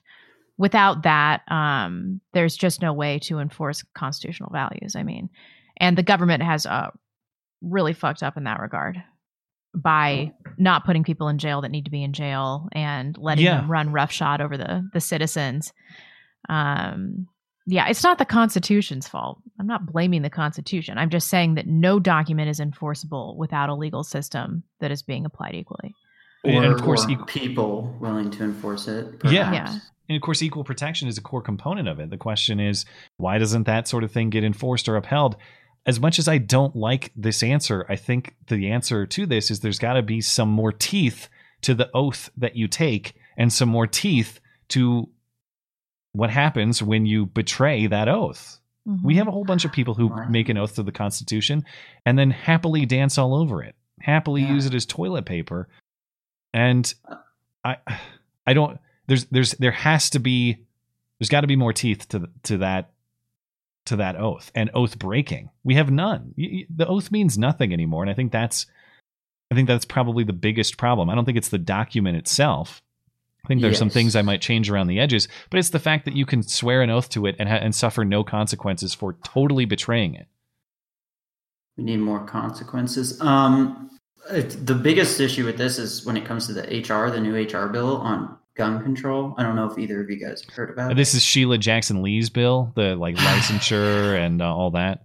Every single gun gets registered and licensed, and it's like ten Good to luck. twenty years. Yeah, good luck. I mean, you say you say good luck, but are you saying good luck in the terms of enforcing it, or are you saying good luck in terms of passing it? Because with Uh, the numbers they have, both, but uh, I, I would say good luck in the courts too. But in ter- but let's say they got it through and it becomes law. Uh, it's it's as a practical matter unenforceable. It will never happen.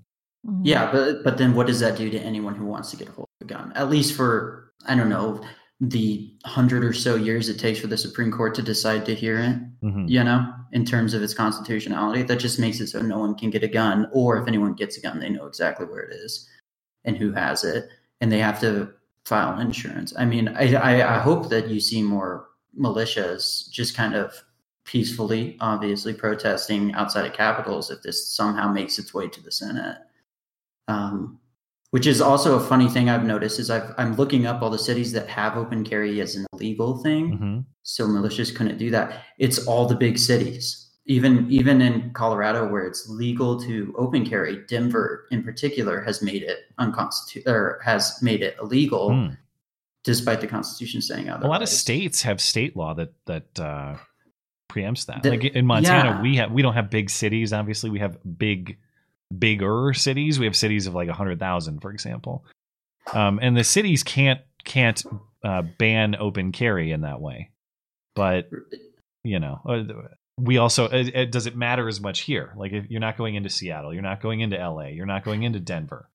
Yeah, but I, I saw that. I saw that in a lot of the states where you would assume, oh, they have legal open carry.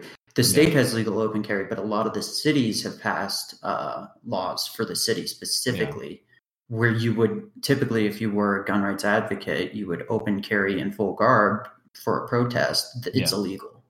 Um, Yeah. e- either way, uh, that's pretty much all I wanted to cover. Uh, I had maybe two recommendations for people that you Okay. guys might want to talk to. Sure. One for some of the kind of weebs I saw in the call-in waiting room would be the Almighty Lolly. He kind of he did a he did a good video on cuties. I know you guys probably remember that whole. I did not get to see it, but I remember the controversy. yeah, yeah. Um, he did a good video on that, and then the other one that actually got banned off of YouTube that I think Blonde probably would like a decent bit is uh, American Krogan. He's on um, a different platform now, but he uh, he got banned off of YouTube for a decent amount of his videos. So I thought that those two Must be saying something right then. he pro I feel like Blonde would like a lot of what he has to say um, without going into too much detail. But that was pretty much it. All right. Well, thank you, man. Uh, appreciate it, and um, stock up before Sheila gets her law through. yeah, good luck in this with these prices. I did. Right. I did get a few lowers the other day. They're still available. You can. Uh, they can be had. I got a few eighty percents, but the, Hmm. um, yeah, the Ghost Gunner's getting a little bit too worn on bits, and everyone's ordered all of the CNC bits. People are buying CNC shit now too. Oh so yeah. Well, good insane. luck. Thank Thanks. See you guys. 3D printing is maybe the answer. Yeah, 3D really. print your FGC nine. Okay, let's see if we can get a couple more before we close up on calls tonight. El Vaquero is. Oh, actually, Incompetent Hands is up first. But El Vaquero, if you're there, hello. And we'll let El Vaquero hang out. Incompetent Hands, you're up next. Or whoever wants to chime in. I don't hear Can anything. you hear me, guys? Yeah. Yes, sir. What's on your mind? Hey, what's up? Doing all right? What do you want to talk about? Um, I'm coming to you from just outside of Champa, if you've heard of that yet.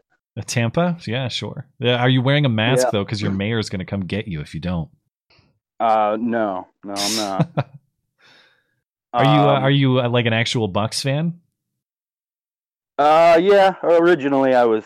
I'm from Jersey, so Hmm. originally was- I was more Giants, but It was such a I've boring Super Bowl. now. Even the commercials and stuff. Yeah, it was. Yeah, yeah. It wasn't even. And some people are saying, "Oh, it was woke," but it wasn't even like that bad. It was just. It wasn't as woke as the rest of the football season was. I didn't think. Right, exactly. um, well, speaking of Florida, yeah, I was just uh, wondering if you guys saw that uh, DeSantis press conference and your opinion on it with the big tech No. I when was only this th- today? yeah, I I saw. uh, a couple of days ago. is this the one where he got hounded about masks and he said I wanted to drink a damn beer or something like that? I don't know. Uh, What- I- well, I, didn't hear anything he uh, said about big tech. I missed that entirely. oh yeah, no, he had a whole press conference about protecting Floridians from, you know, big tech and banning people, stuff like that, and you know, Okay. especially like all the uh, banks and stuff. uh, it was just really interesting, and What did he say? about, what does he you know, want to do? Uh, like legal protections. That's the thing. I was, you know, I don't, I don't see a whole lot of it. I don't see it being very fruitful.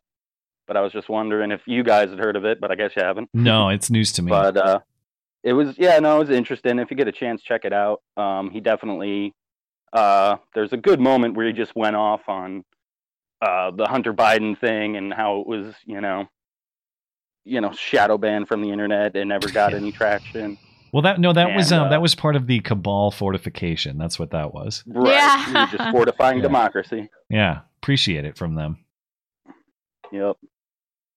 Um, but yeah, you had a you had a good moment too, where he was just yelling at the press. He's like, you know, oh, it was hacked. Come on, give me a break. If you know, if it was totally fake, but it was against me, you'd use it. Blah, what blah, was blah. hacked? that the the Hunter Biden thing. Oh, oh, God, I, I've almost totally forgotten about that story, and that is kind of a testament to their their tactic being effective. You know, they they basically deleted that off the internet leading up to the election, and Right. um, and there was Hunter Biden at the inauguration, shaking his dad's hand, eager to get like the next nothing deal. had happened. Yeah. Yeah. Ugh. Yep. Anyway. All right, man. Well, thank thank you for the call. All right. Yep. No problem. Have a good Uh, night. double mask. Uh, impeachment will work this time. Uh, the murder hornets were rubber, but Oh yeah, be what aware, happened to there's a new strain hornets? of vid. Uh, they, like I said, they were just creepy crawlers. Oh, that was backup in case Corona didn't scare people enough. They had murder hornets on right. standby. And, Yeah. and the World War III Iran narrative. That's right. Yeah. All right, Yeah. guys. Thanks for the sanity. Yeah. Have a good night. Appreciate it. Thank you. See ya. El Vaquero, you there? I am here. How are you two doing tonight? We are doing well. How are you? I'm fine, except I'm actually starting to become uh, well, not starting to. I'm alarmed about the rhetoric coming out of the left. Okay. Um, before before the long before the election, I figured if the Democrats uh, clean sweep, they were going to punish us. Mm-hmm. And now I'm looking. You had the former CEO of uh, Twitter, the one that was like Jack Dorsey's stint as CEO, talking about how certain capitalists are going to be the first ones lined up against the wall and shot, and he he'd be happy to do video commentary. Who's this guy? I And- gotta look this up. Oh, I can't remember his name, but he was the Twitter CEO between Jacks. Okay, Um, so this was back in October. Headline: Fox former Twitter Twitter CEO Right. says some capitalists are quote going to be the first to be quote shot in the revolution, and Twitter has not flagged or removed the tweet. Right. And then you had that uh, Nicolle Wallace the other day talking about droning Americans on American soil. Uh, Yeah, I did see that. I s- saw a montage of, of reporters talking about how Trump supporters need to be deprogrammed. Uh, Robert Reich, the, yeah, Robert Reich, former uh, labor secretary under Clinton, is he wants truth and reconciliation commissions. I'm somebody from uh, Bangladesh yeah, who he's he's he told me directly he said look we had those in bangladesh that's as i got out of there i had family members killed in those yeah. so i Well, I and then and then you look yeah when go I was ahead. reading about those in the fall, because I remember when he referenced those, I, I I didn't know that Truth and Reconciliation committees had a historical context like that. So I was reading about it, and of course, a lot of the replies were, "Well, this isn't that crazy. South Africa did it. Yeah, South Africa did it. It's going super well. It's kind of my there. Yeah. point. yeah yeah were they necklace people yeah, Oh, but and then what was the other one? There was another good one that came out. I ah, I can't remember it. But I mean, I'm I'm just seeing this this rhetoric, and then I think the the HR 127 Sheila Jackson Lee's bill. Mhm. I think that's a form of punishment. But fortunately, if you look at what happened in New York and Connecticut when they passed, you know, so-called Assault Weapons Registration Act, yeah. I think New York got like four percent compliance. So uh, That's shockingly had- high, I would say. Actually, yeah, Connecticut got like six or seven percent. So what are they going to do when there's like 20 million American, or actually 80 to 100 million Americans, if you're talking all guns, and we all say, "Nah, we're not going to do it. Fuck you. Come get us." I, I do? Like I said, it, Uh, they would be able to employ the military to do it. I don't know what they would do. They would. They would find a way though. Well, I mean, the, the military only has like a quarter million actual combat troops. We could field a, a guerrilla army that's like five to 10 million probably people actually. Yeah. That that is a line for me. If you're kicking down people's doors, people, my neighbors' doors, but really, you know, you're coming to my state to do that sort of thing. Yeah, um, no. You're not taking my property. You're not taking my neighbor's property. You're not doing any of that stuff. Uh, that is a line for me, and I think it'd be a line for a hell of a lot of people, like you said. Yeah. Well, and and we're going to have Republican turncoats. We already have one that cocksucker uh, Rubio's passing. What was it? Uh, oh, if you've been investigated for terrorism in the past ten years, you can't get a gun. Oh, I, I, I'm sorry. I thought this was America. I thought we had due process. Yeah. Thought this was America. Yeah. Yeah, and that's Republican. I mean, it's like screw you. Well, they do the same thing with the no-fly list. Oh, if you're on this like made-up government list, all your rights are out the window. Come on, that's not the way Yeah, it works. no. No, I want due process. And you know, if if you're going to throw all those rules away, I have no reason to remain civilized. That's the way I look yeah, at I, it. I agree. Uh, the, the the second that governments fail uh, to serve that purpose, um, it is your right to, well, it is our right to dissolve them. Is our duty to. Yeah. but yeah, I'm just seeing this. It's like I, I, you know, two years ago, if you'd said they'll put us in the camps, I'd have been like, yeah, right. Now it's like if they could, they would. Oh, hundred percent. Uh, yeah, if they could press a button and have us all in, in a in a camp of sorts, call it re-education, call it whatever you want. I'm sure a healthy percentage of of uh, particularly coastal elite leftists would gladly do that. Right. And the thing that they don't understand is a lot of us didn't vote for Trump because we're like in a cult. We voted for Trump because we wanted a bull in a china shop. And Yeah. that's why I voted for him. He's the premier middle finger. He is Yeah. excellent at that job. Yeah, so it's it's these issues that we have with the system are not going away just because Trump is gone. They they don't get it. Or some of them probably do, but they're probably evil. Well, yeah, But, they uh, never they never can understand that Trump is a reaction to them. That Trump is Right. a reflection of who they are. Uh, it seems Right. like they never grasp that concept. exactly. But that's what I wanted to say. So I'll Yeah. get on out of here so you can get on with the show. Appreciate it, man. Uh, thanks and Right. stay safe in the desert. Yeah. Oh, and by the way, Blonde, they are doing quantitative easing right now. The Fed is hoovering up mortgage-backed securities. Great. So, yeah. that totally has worked before. yeah, yeah. But anyways, I'll see you later. Have a good night, man. All right, bye. Okay, we probably should call the. We should end the calls there. I think. Uh, not the greatest clock performance by me tonight, but what night is? Do the best we can. Thanks for patience, guys, and appreciate uh, everybody trying to call in tonight. Perhaps we will catch you next time. If you're having trouble getting into the show and you're not lucky like some of our uh, early callers were tonight, um, send us an email. You can uh, chime in and participate in the show that way.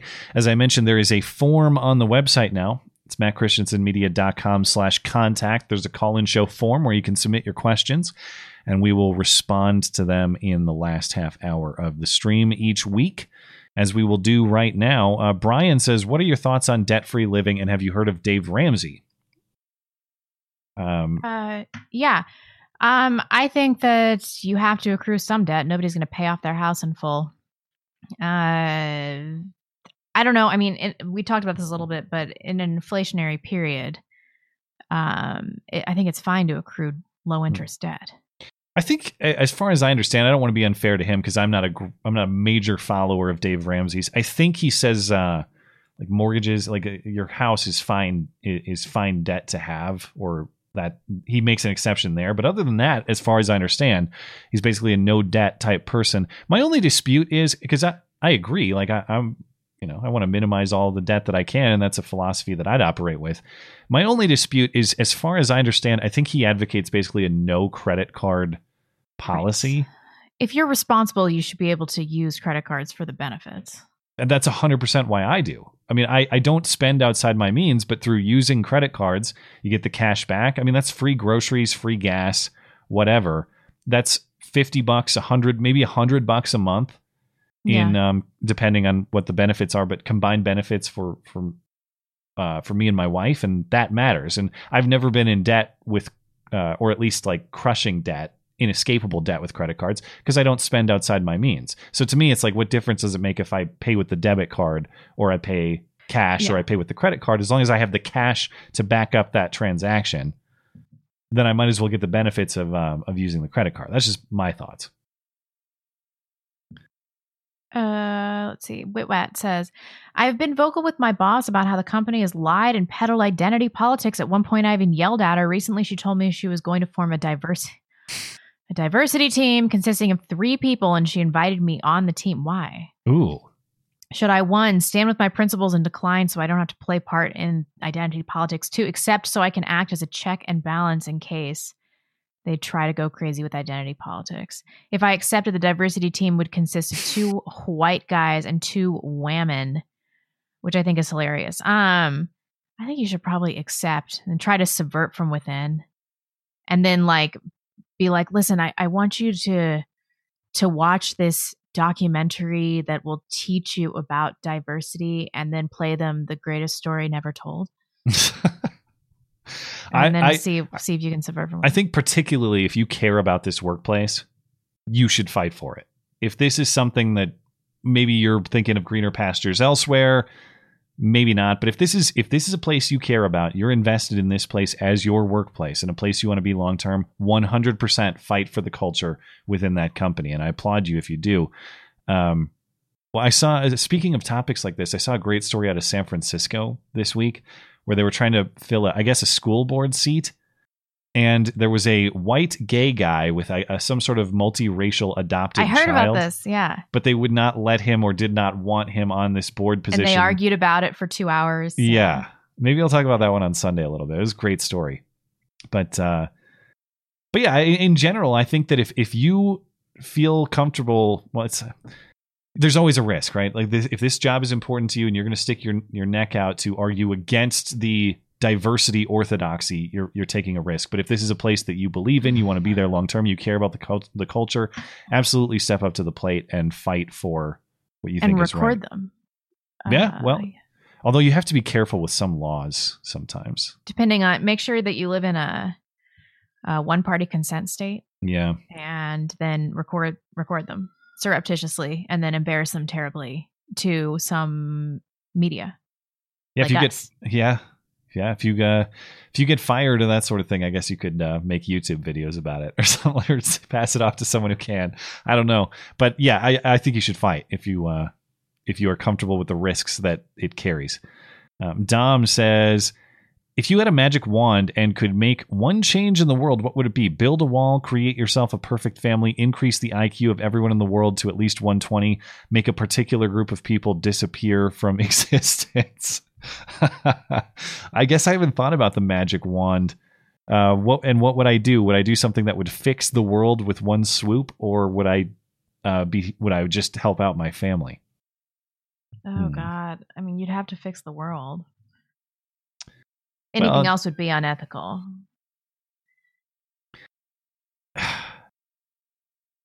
Th- th- there are, are there are ethics complications in this though because I think that that the success of the world is dependent on accepting mostly a certain set of values as true, largely the values this country is founded on. But I don't. I think it's ethically or morally wrong to impose those views into someone else's head, which is what the magic wand would do. I want people to arrive at those conclusions themselves because they are superior in their reasoning, not because someone shoved the right ideas into their heads. Yeah, but that's why the IQ thing is appealing. All right, fine. Let's go IQ. That's pretty good. I mean, it would be really annoying to be around smart people all the time. I need dumb people in the world to inflate my ego because they think I'm so smart. but like my IQ is, you know, barely higher than 120. It's like I'd be surrounded with- uh, with people like me. That'd be so, and everybody would be more neurotic. Dumb people do have a place in this world. Okay. Well, how dumb? I don't know. Don't we need like the, world is not a better place because anybody sub 85 IQ exists. Um, well, I, I what what makes me nervous about this conversation is everybody is equal in their rights. What I want is a world that recognizes everyone's equal rights, equal rights in terms of natural law, equal rights before uh, before human created law. That's what I want. But how do I how do you get people to do that voluntarily? The wand kind of erases that voluntary or uh, uh, self the, the the idea that they arrived at that conclusion themselves. The wand erases that. So I don't know. This I just don't like the concept of wands. I also don't like the concept of having the power to alter the world as it exists. I think it's important to live in the world as it exists and develop your philosophy and your approach within what that world is rather than just changing things about it if you had the power to. I would throw the wand into the volcano like uh like the ring. That's what I would do. Yeah, that's. that I don't want that power answer. actually. I want nothing to do with it. Yeah. Hmm. All right, Michael's up next. Didn't I read that one? Oh. No, I Uh, read that Michael one, didn't Rowland I? says, I thought. I can't remember. Uh, as a 74 year old guy, 75 year old guy, I've been silently watching you two for about five years, freeloading, I might add. Nobody Oh. that listens to this is freeload. Is freeloading. You're both continually demonstrating to me that there is a good future for dare you. America. Don't ever let the bastards bring you down. They will lose. That being said, to aid in developing ideas to get the country back on track, I recommend to both of you a new idea injection that I watched on YouTube. It's Hmm. well worth the one hour, 45 minutes. Uh oh. Uh, Jordan Peter, B. Peterson podcast, season four, episode three, Douglas Murray. I do like Douglas Murray, so maybe I'll overlook the JP thing. Uh, they take a seriously deep dive into America's political problems. Take care and may God give you all the guidance you might need. Thank you, Michael. I really appreciate that. Appreciate it. Um, maybe I'll swallow the Jordan Peterson thing and just I can't believe it. I like I like Douglas Murray, so Sure. Yeah. Me too. Uh, this one, I guess, is from an anonymous asker. His oh no, his name is His Glorious Radiance. Is that correct? No, oh, no. His oh wait, wait, wait. His this isn't even his question. His name is so long. I thought the name was the question. His name is His glorious radiance, the scion of light and long hand of the world, holder of scales and keeper of the gates, emperor Sanlatun Hui Malkin Malkinian? Close enough. Uh, Matt, when you were dating, How important was the political orientation beliefs uh, of a potential partner for you? I am currently on the dating market, and I believe that um, that any potential spouse needs to share some core values, if for no other reason than to provide common ground on how to raise children. Also, not to sound like a leftist, but I really hate or but I, I, just really have no desire to marry an anti-Trumper or progressive type, regardless of how well we fit together in all other respects. Classical liberals are, as far as I can imagine, tolerating yeah, for life um, and that's uh, and even that's pushing it. What criteria do you use, if any, to weed out the incompatibles? Thank you. Well, you shouldn't feel just because you have um, even super specific wants in your dating preferences doesn't make you a leftist in this. Like you're not trying to cancel people out there who you might not want to date. Dude, Those are you need what you need. You know, Yeah. I will tell you, having core values in common with somebody is so much more important than having hobbies Yes. or anything like that in common. Everybody's like, oh, I, I need my partner to like listen to the same fucking music that I do or like like to go for long runs. Why? Do you need to spend 24 hours a day with your significant other? Like, you don't need to have any hobbies in common with your significant other. you can develop Physical those. interests. yeah, Who cares about any of that stuff? Yeah. Some of the most fun stuff that we do is stuff that we're both new to or maybe not very experienced in because yeah, the values are there so we can share a lot of different things together. Yeah, exactly. And the hobbies that are the most important to me, a lot of the time I kind of want to do myself anyway because those are like me things. Um, but to get to the question, um, how important are politics to me? Uh, politics ended up being kind of important and we do share a lot of political views and we both have a passion for politics so that works out but it's it's deeper than that it's got to be more fundamental values like family stuff how to um, wanting kids how to raise kids values around that sort of thing. That's all crucially important. Yeah, that's not um and people always focus so much on like what what does this person love? What do we both love that we have in common? Uh-uh. You need to focus on what you have in common that you both hate and that will guide you to the right woman. Yeah. Yeah, it's um so it's values, it's family related values I would say number 1, but as a it also relates uh, something that relates to that is goals.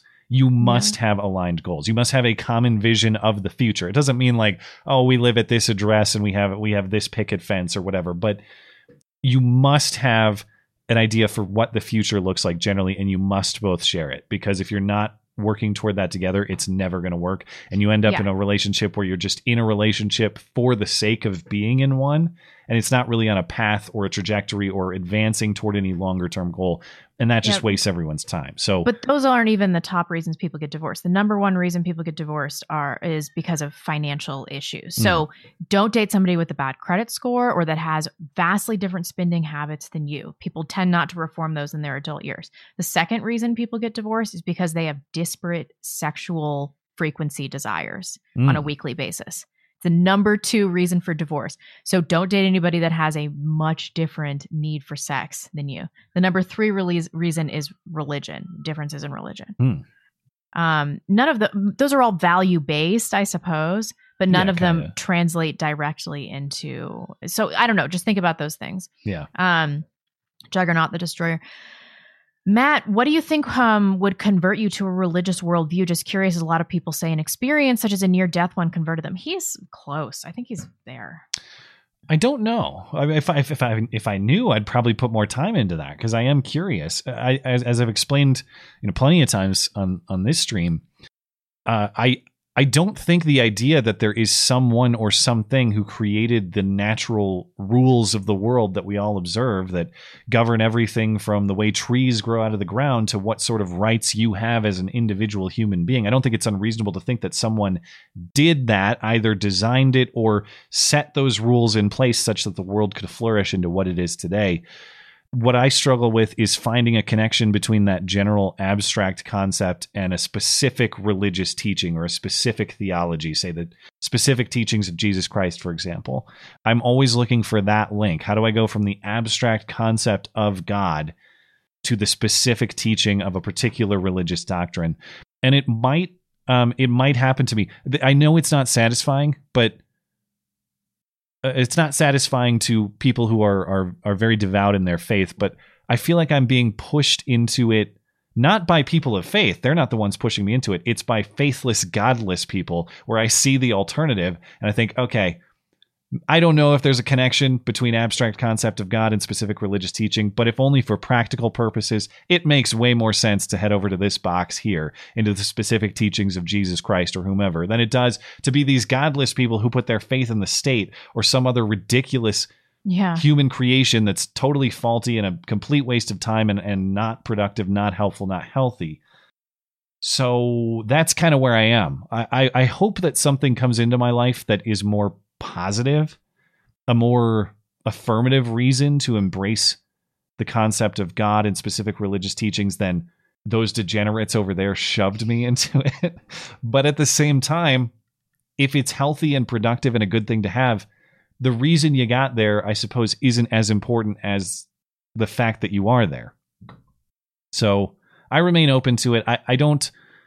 I wouldn't say that I'm seeking. I, it's not. It's not like looking for God guides my every day. But I try to keep my eyes peeled. You know, I'm certainly much more open to it now than I ever have been in my Yeah. life. And um, and who knows? I can tell you this. Um, as uh, of course my my my goal for the year, my um, New Year's resolution was to become a dad.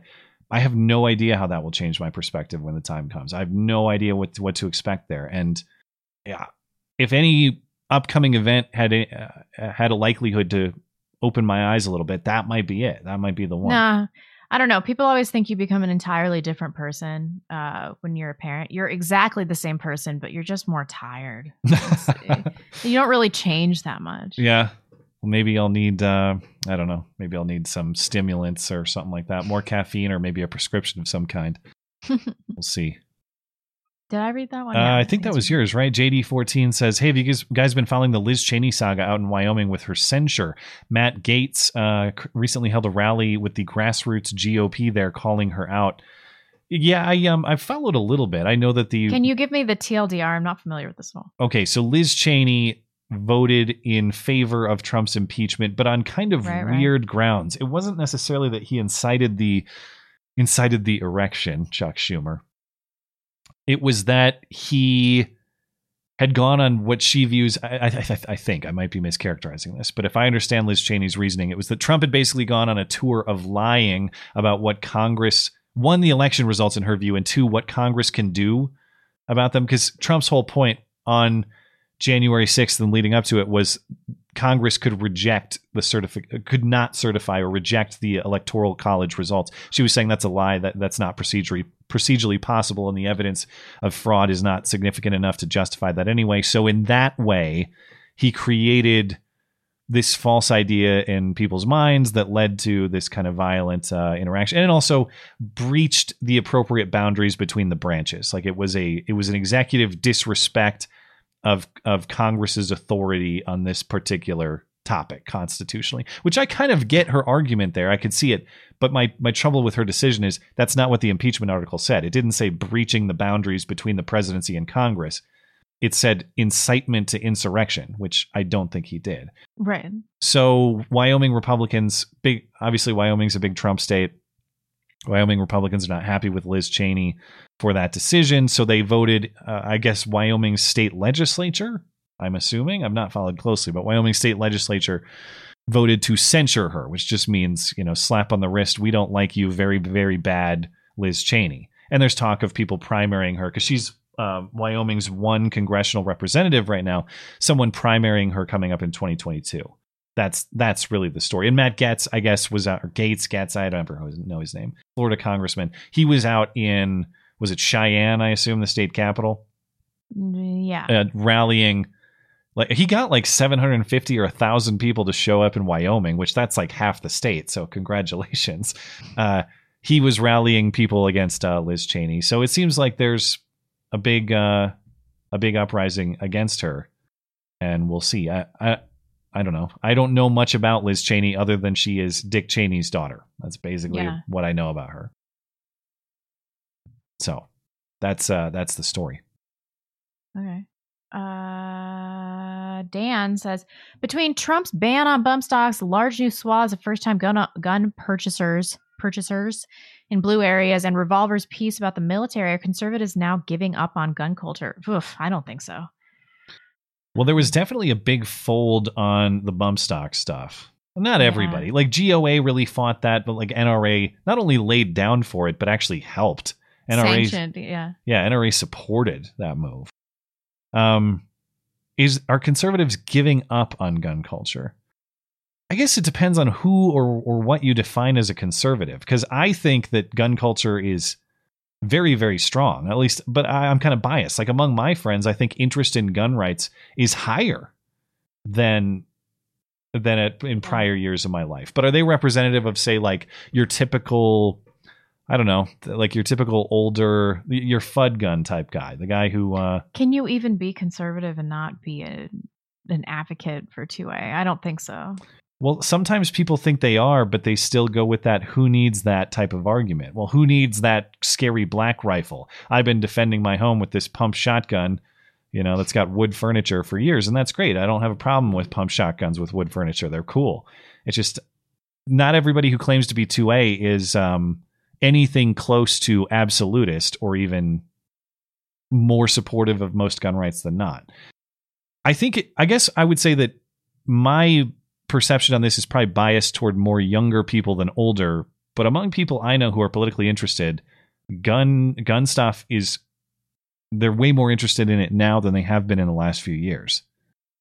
So Yeah, I think so too. Yeah.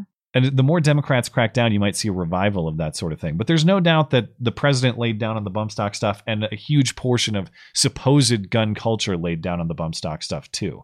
And I would hope that they we don't see that sort of thing with incoming um, assault weapons bans or attempts to license you federally just to buy a gun or attempts to register your guns. We cannot. Uh, the, the bump stocks on principle there was no wi- wiggle room to me. On principle, it was a horrible thing. Yeah. Government redefinition and seizure of your property. I don't care if it's guns or your car or your home. Government doesn't get to do that extra legislatively. But I get why people didn't much care because most people don't have bump stocks. Yeah. When we start talking about everything that's in your safe and you have to give all the serials to Sheila Jackson Lee, that's one that we really can't back down on. So here's hoping for a revival, no doubt. Keith uh, Johnson says, as cringe as overzealous f- sports fans and wokeness taking over sports leagues is, people that condescend to sports fans and say the term sports ball are much worse. Oh, looking at you, blonde. Often these people are into higher, quote unquote, higher forms of uh, of art, such as music.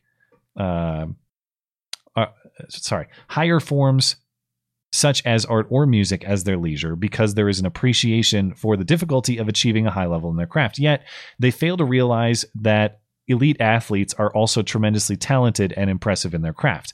Why do you think some people, oftentimes elites and even people in these types of communities here, look down on this form of leisure?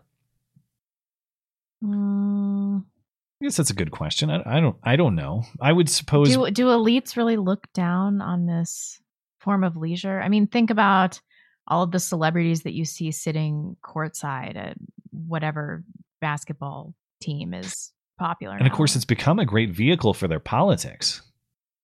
yeah, I don't even know that I recognize this phenomenon of elites rejecting sports. Yeah, I suppose just I, I guess I, I don't know who it would be, whether it's elites or not. I do think that there's um, a certain segment of our culture that that views, I guess, intellectual leisure, if you want to put it that way, as as on some higher plane than physical leisure.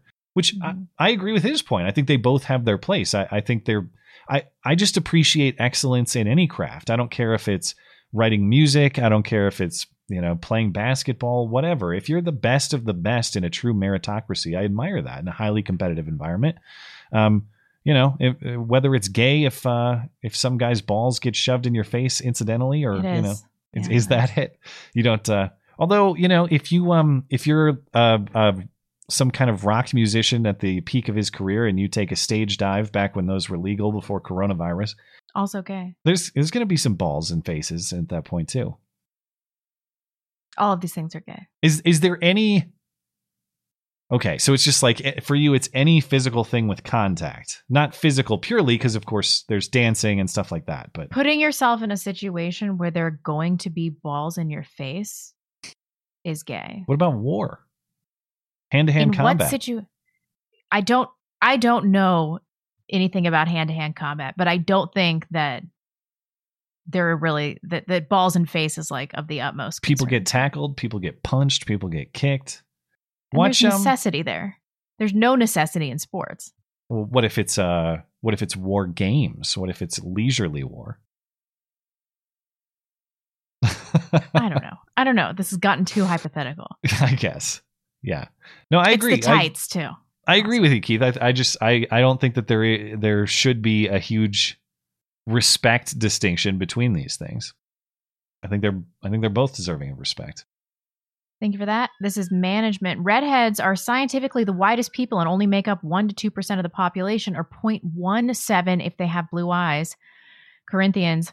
Or do you not know that wrongdoers will not inherit the kingdom of God? Do not be do not be deceived, neither the sexually immoral, nor idolaters, nor adulterers, nor men who have sex with men, nor thieves, nor the greedy, nor drunkards, nor slanderers, nor swindlers, swindlers will inherit the kingdom of God.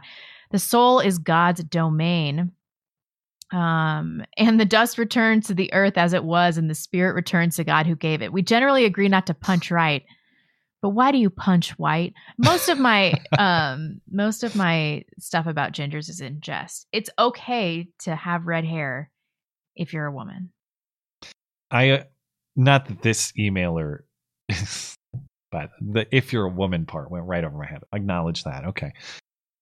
Um sorry to all the redheaded men out there. Don't email me. That's uh, and not that this emailer did, but uh but I always get a kick if I get an email from somebody who has been offended by you as though one their particular group is the only group that you have ever said something bad about. And two, I'm a red-headed boomer and I'm so mad at blonde. oh, oh. and two, as though my response is to go, you know, you're right. It is my sole job to cater the entire production to your whims, and I will hereby be ending the show and ceasing our professional relationship on account of your particular group being insulted. No, I appreciate this. This is exactly people want to talk about how to handle um I forgot about Dave Cullen.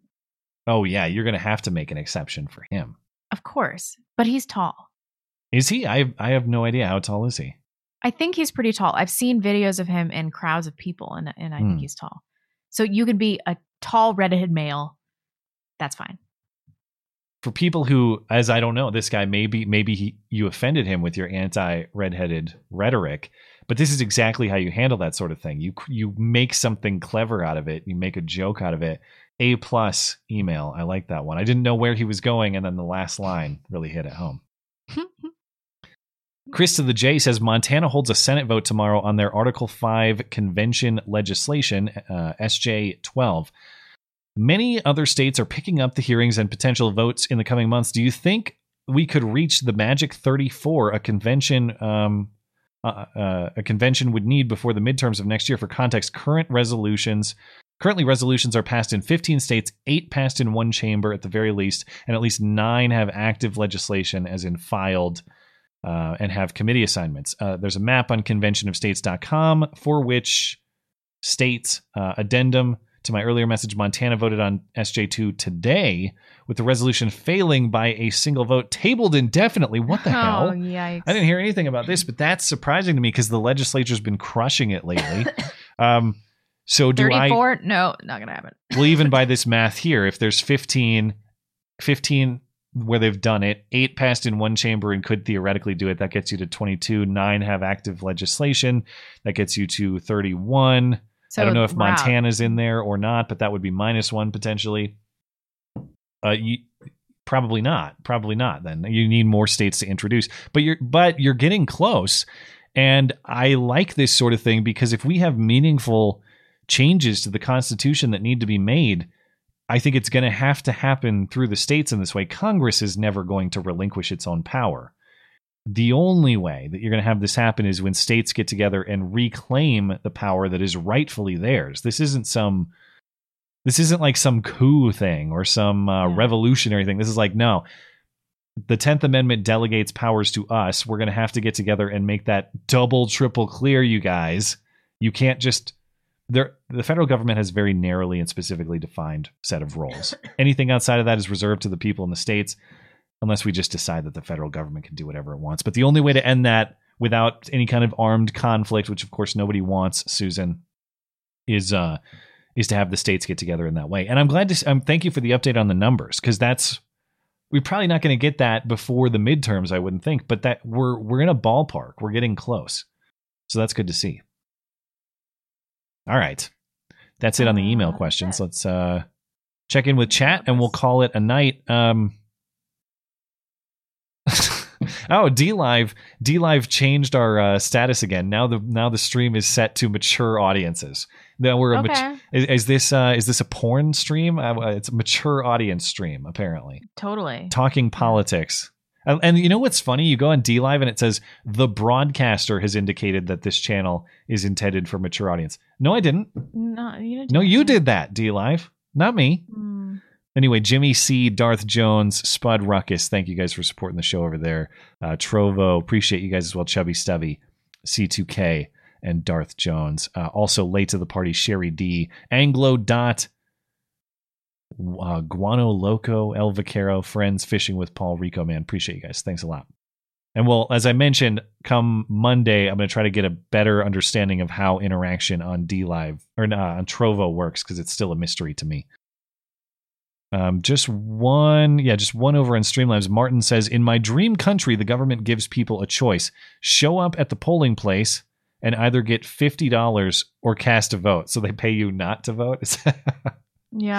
Is that how that system's going to work? Um, oh well, th- and thank you for the uh, generous uh, support for the show as well. Appreciate it. I am not going to be Are you good niggardly. Yeah, all set. Okay. Uh, Bahena Fam says we're represented by idiots who don't even know the freaking Pledge of Allegiance. Yeah. You think they ever even read the Constitution? They're sworn to protect a document and ideas they've never read. Uh, yeah. To be fair, not not to be fair, but uh, they they do not teach this stuff in school. No, I I had I don't think I read a word of the Federalist Papers in high school. I did not. I don't think, um, which is a problem because it's I not didn't just in college either. It was something I did in my own time. yeah, and that's a problem. And it's crucial reading the Constitution. You can read it and be like, oh, okay, here are the rules for how this is conducted. That doesn't really answer the why question. We need a philosophical understanding of why things are organized the way that they are. There are very key concepts behind the Constitution of the United States, and those need to be taught. They're not really being taught now.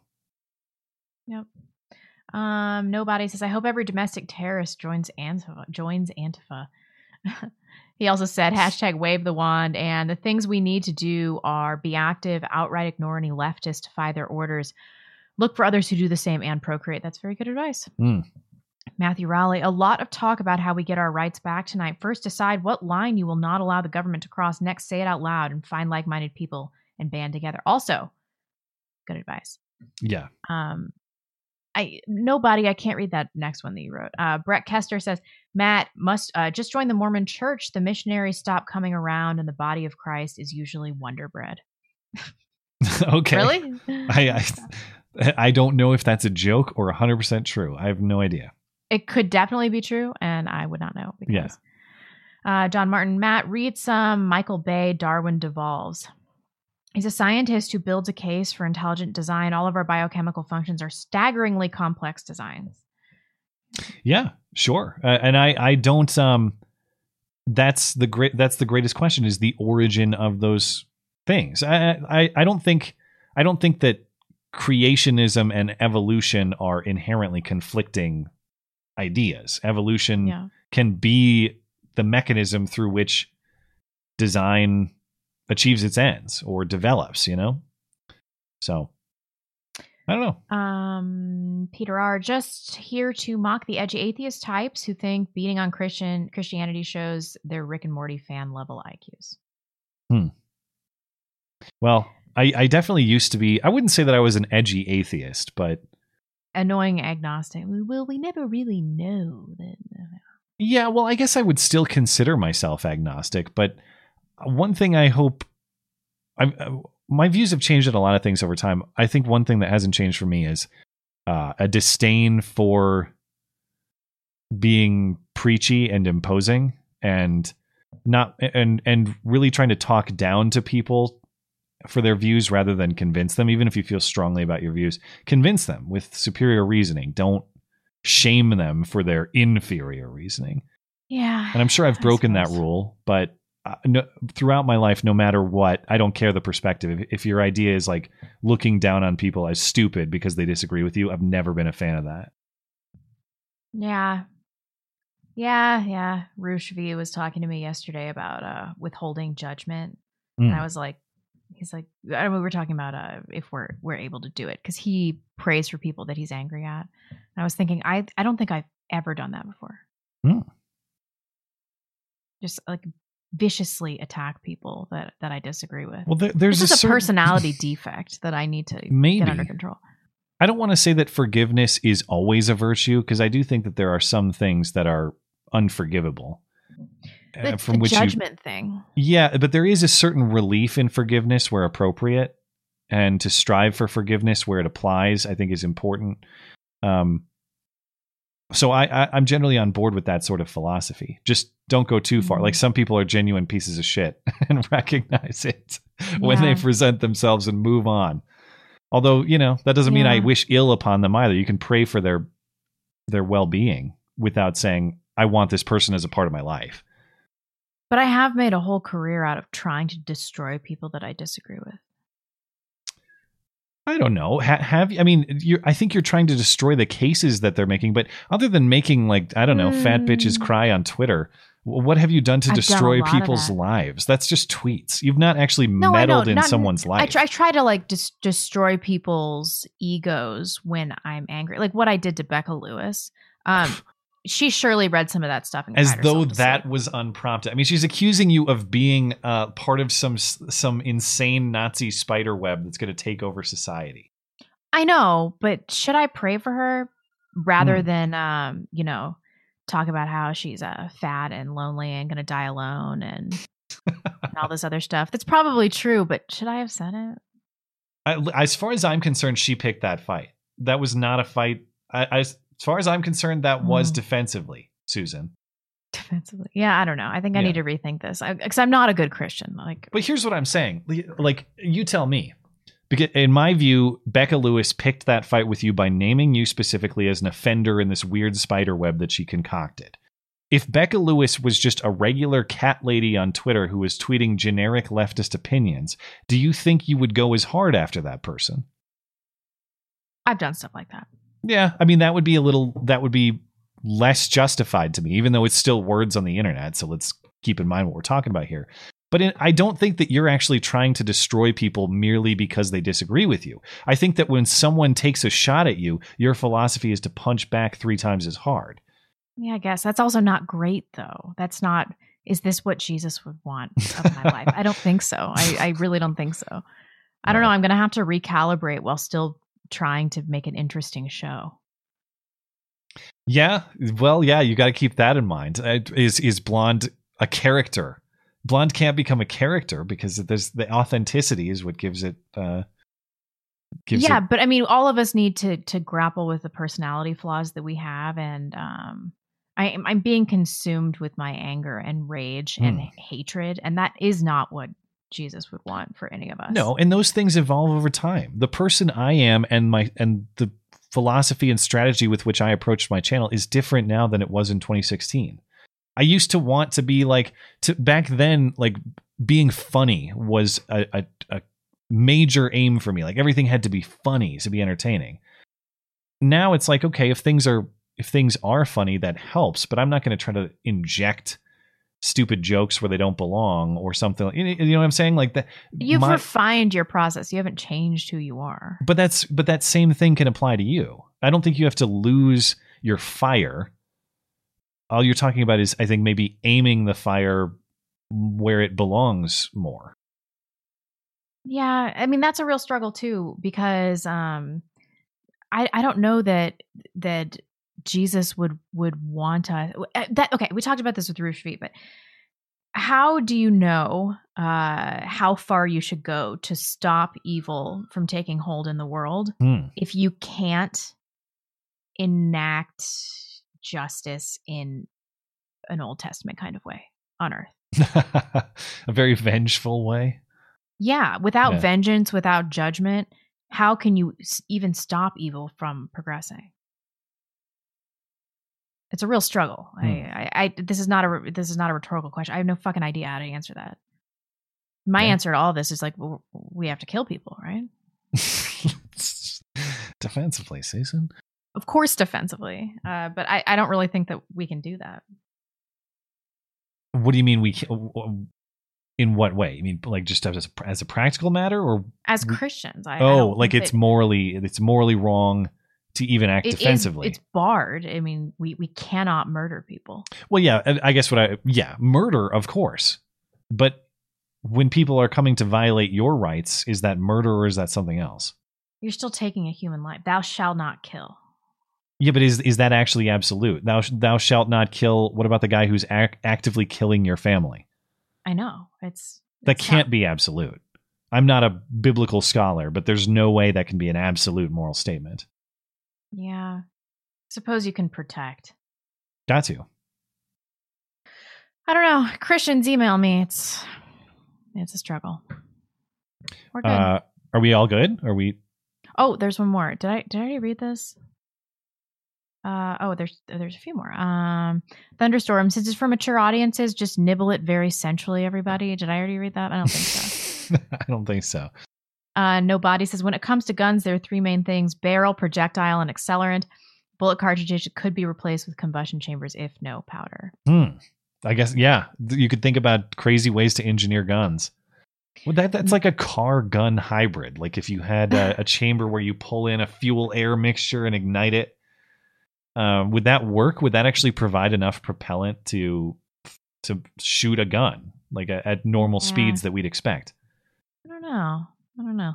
Um, Matthew Riley, Blo- uh, Matt, uh, you were trying to be funny. That's weird.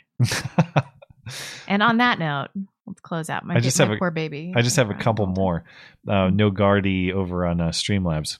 Great uh, week this week. I'm leaving a, a company that's become infected with leftism, going to a startup with a good shot and a CEO who doesn't want politics at the company. Life is good.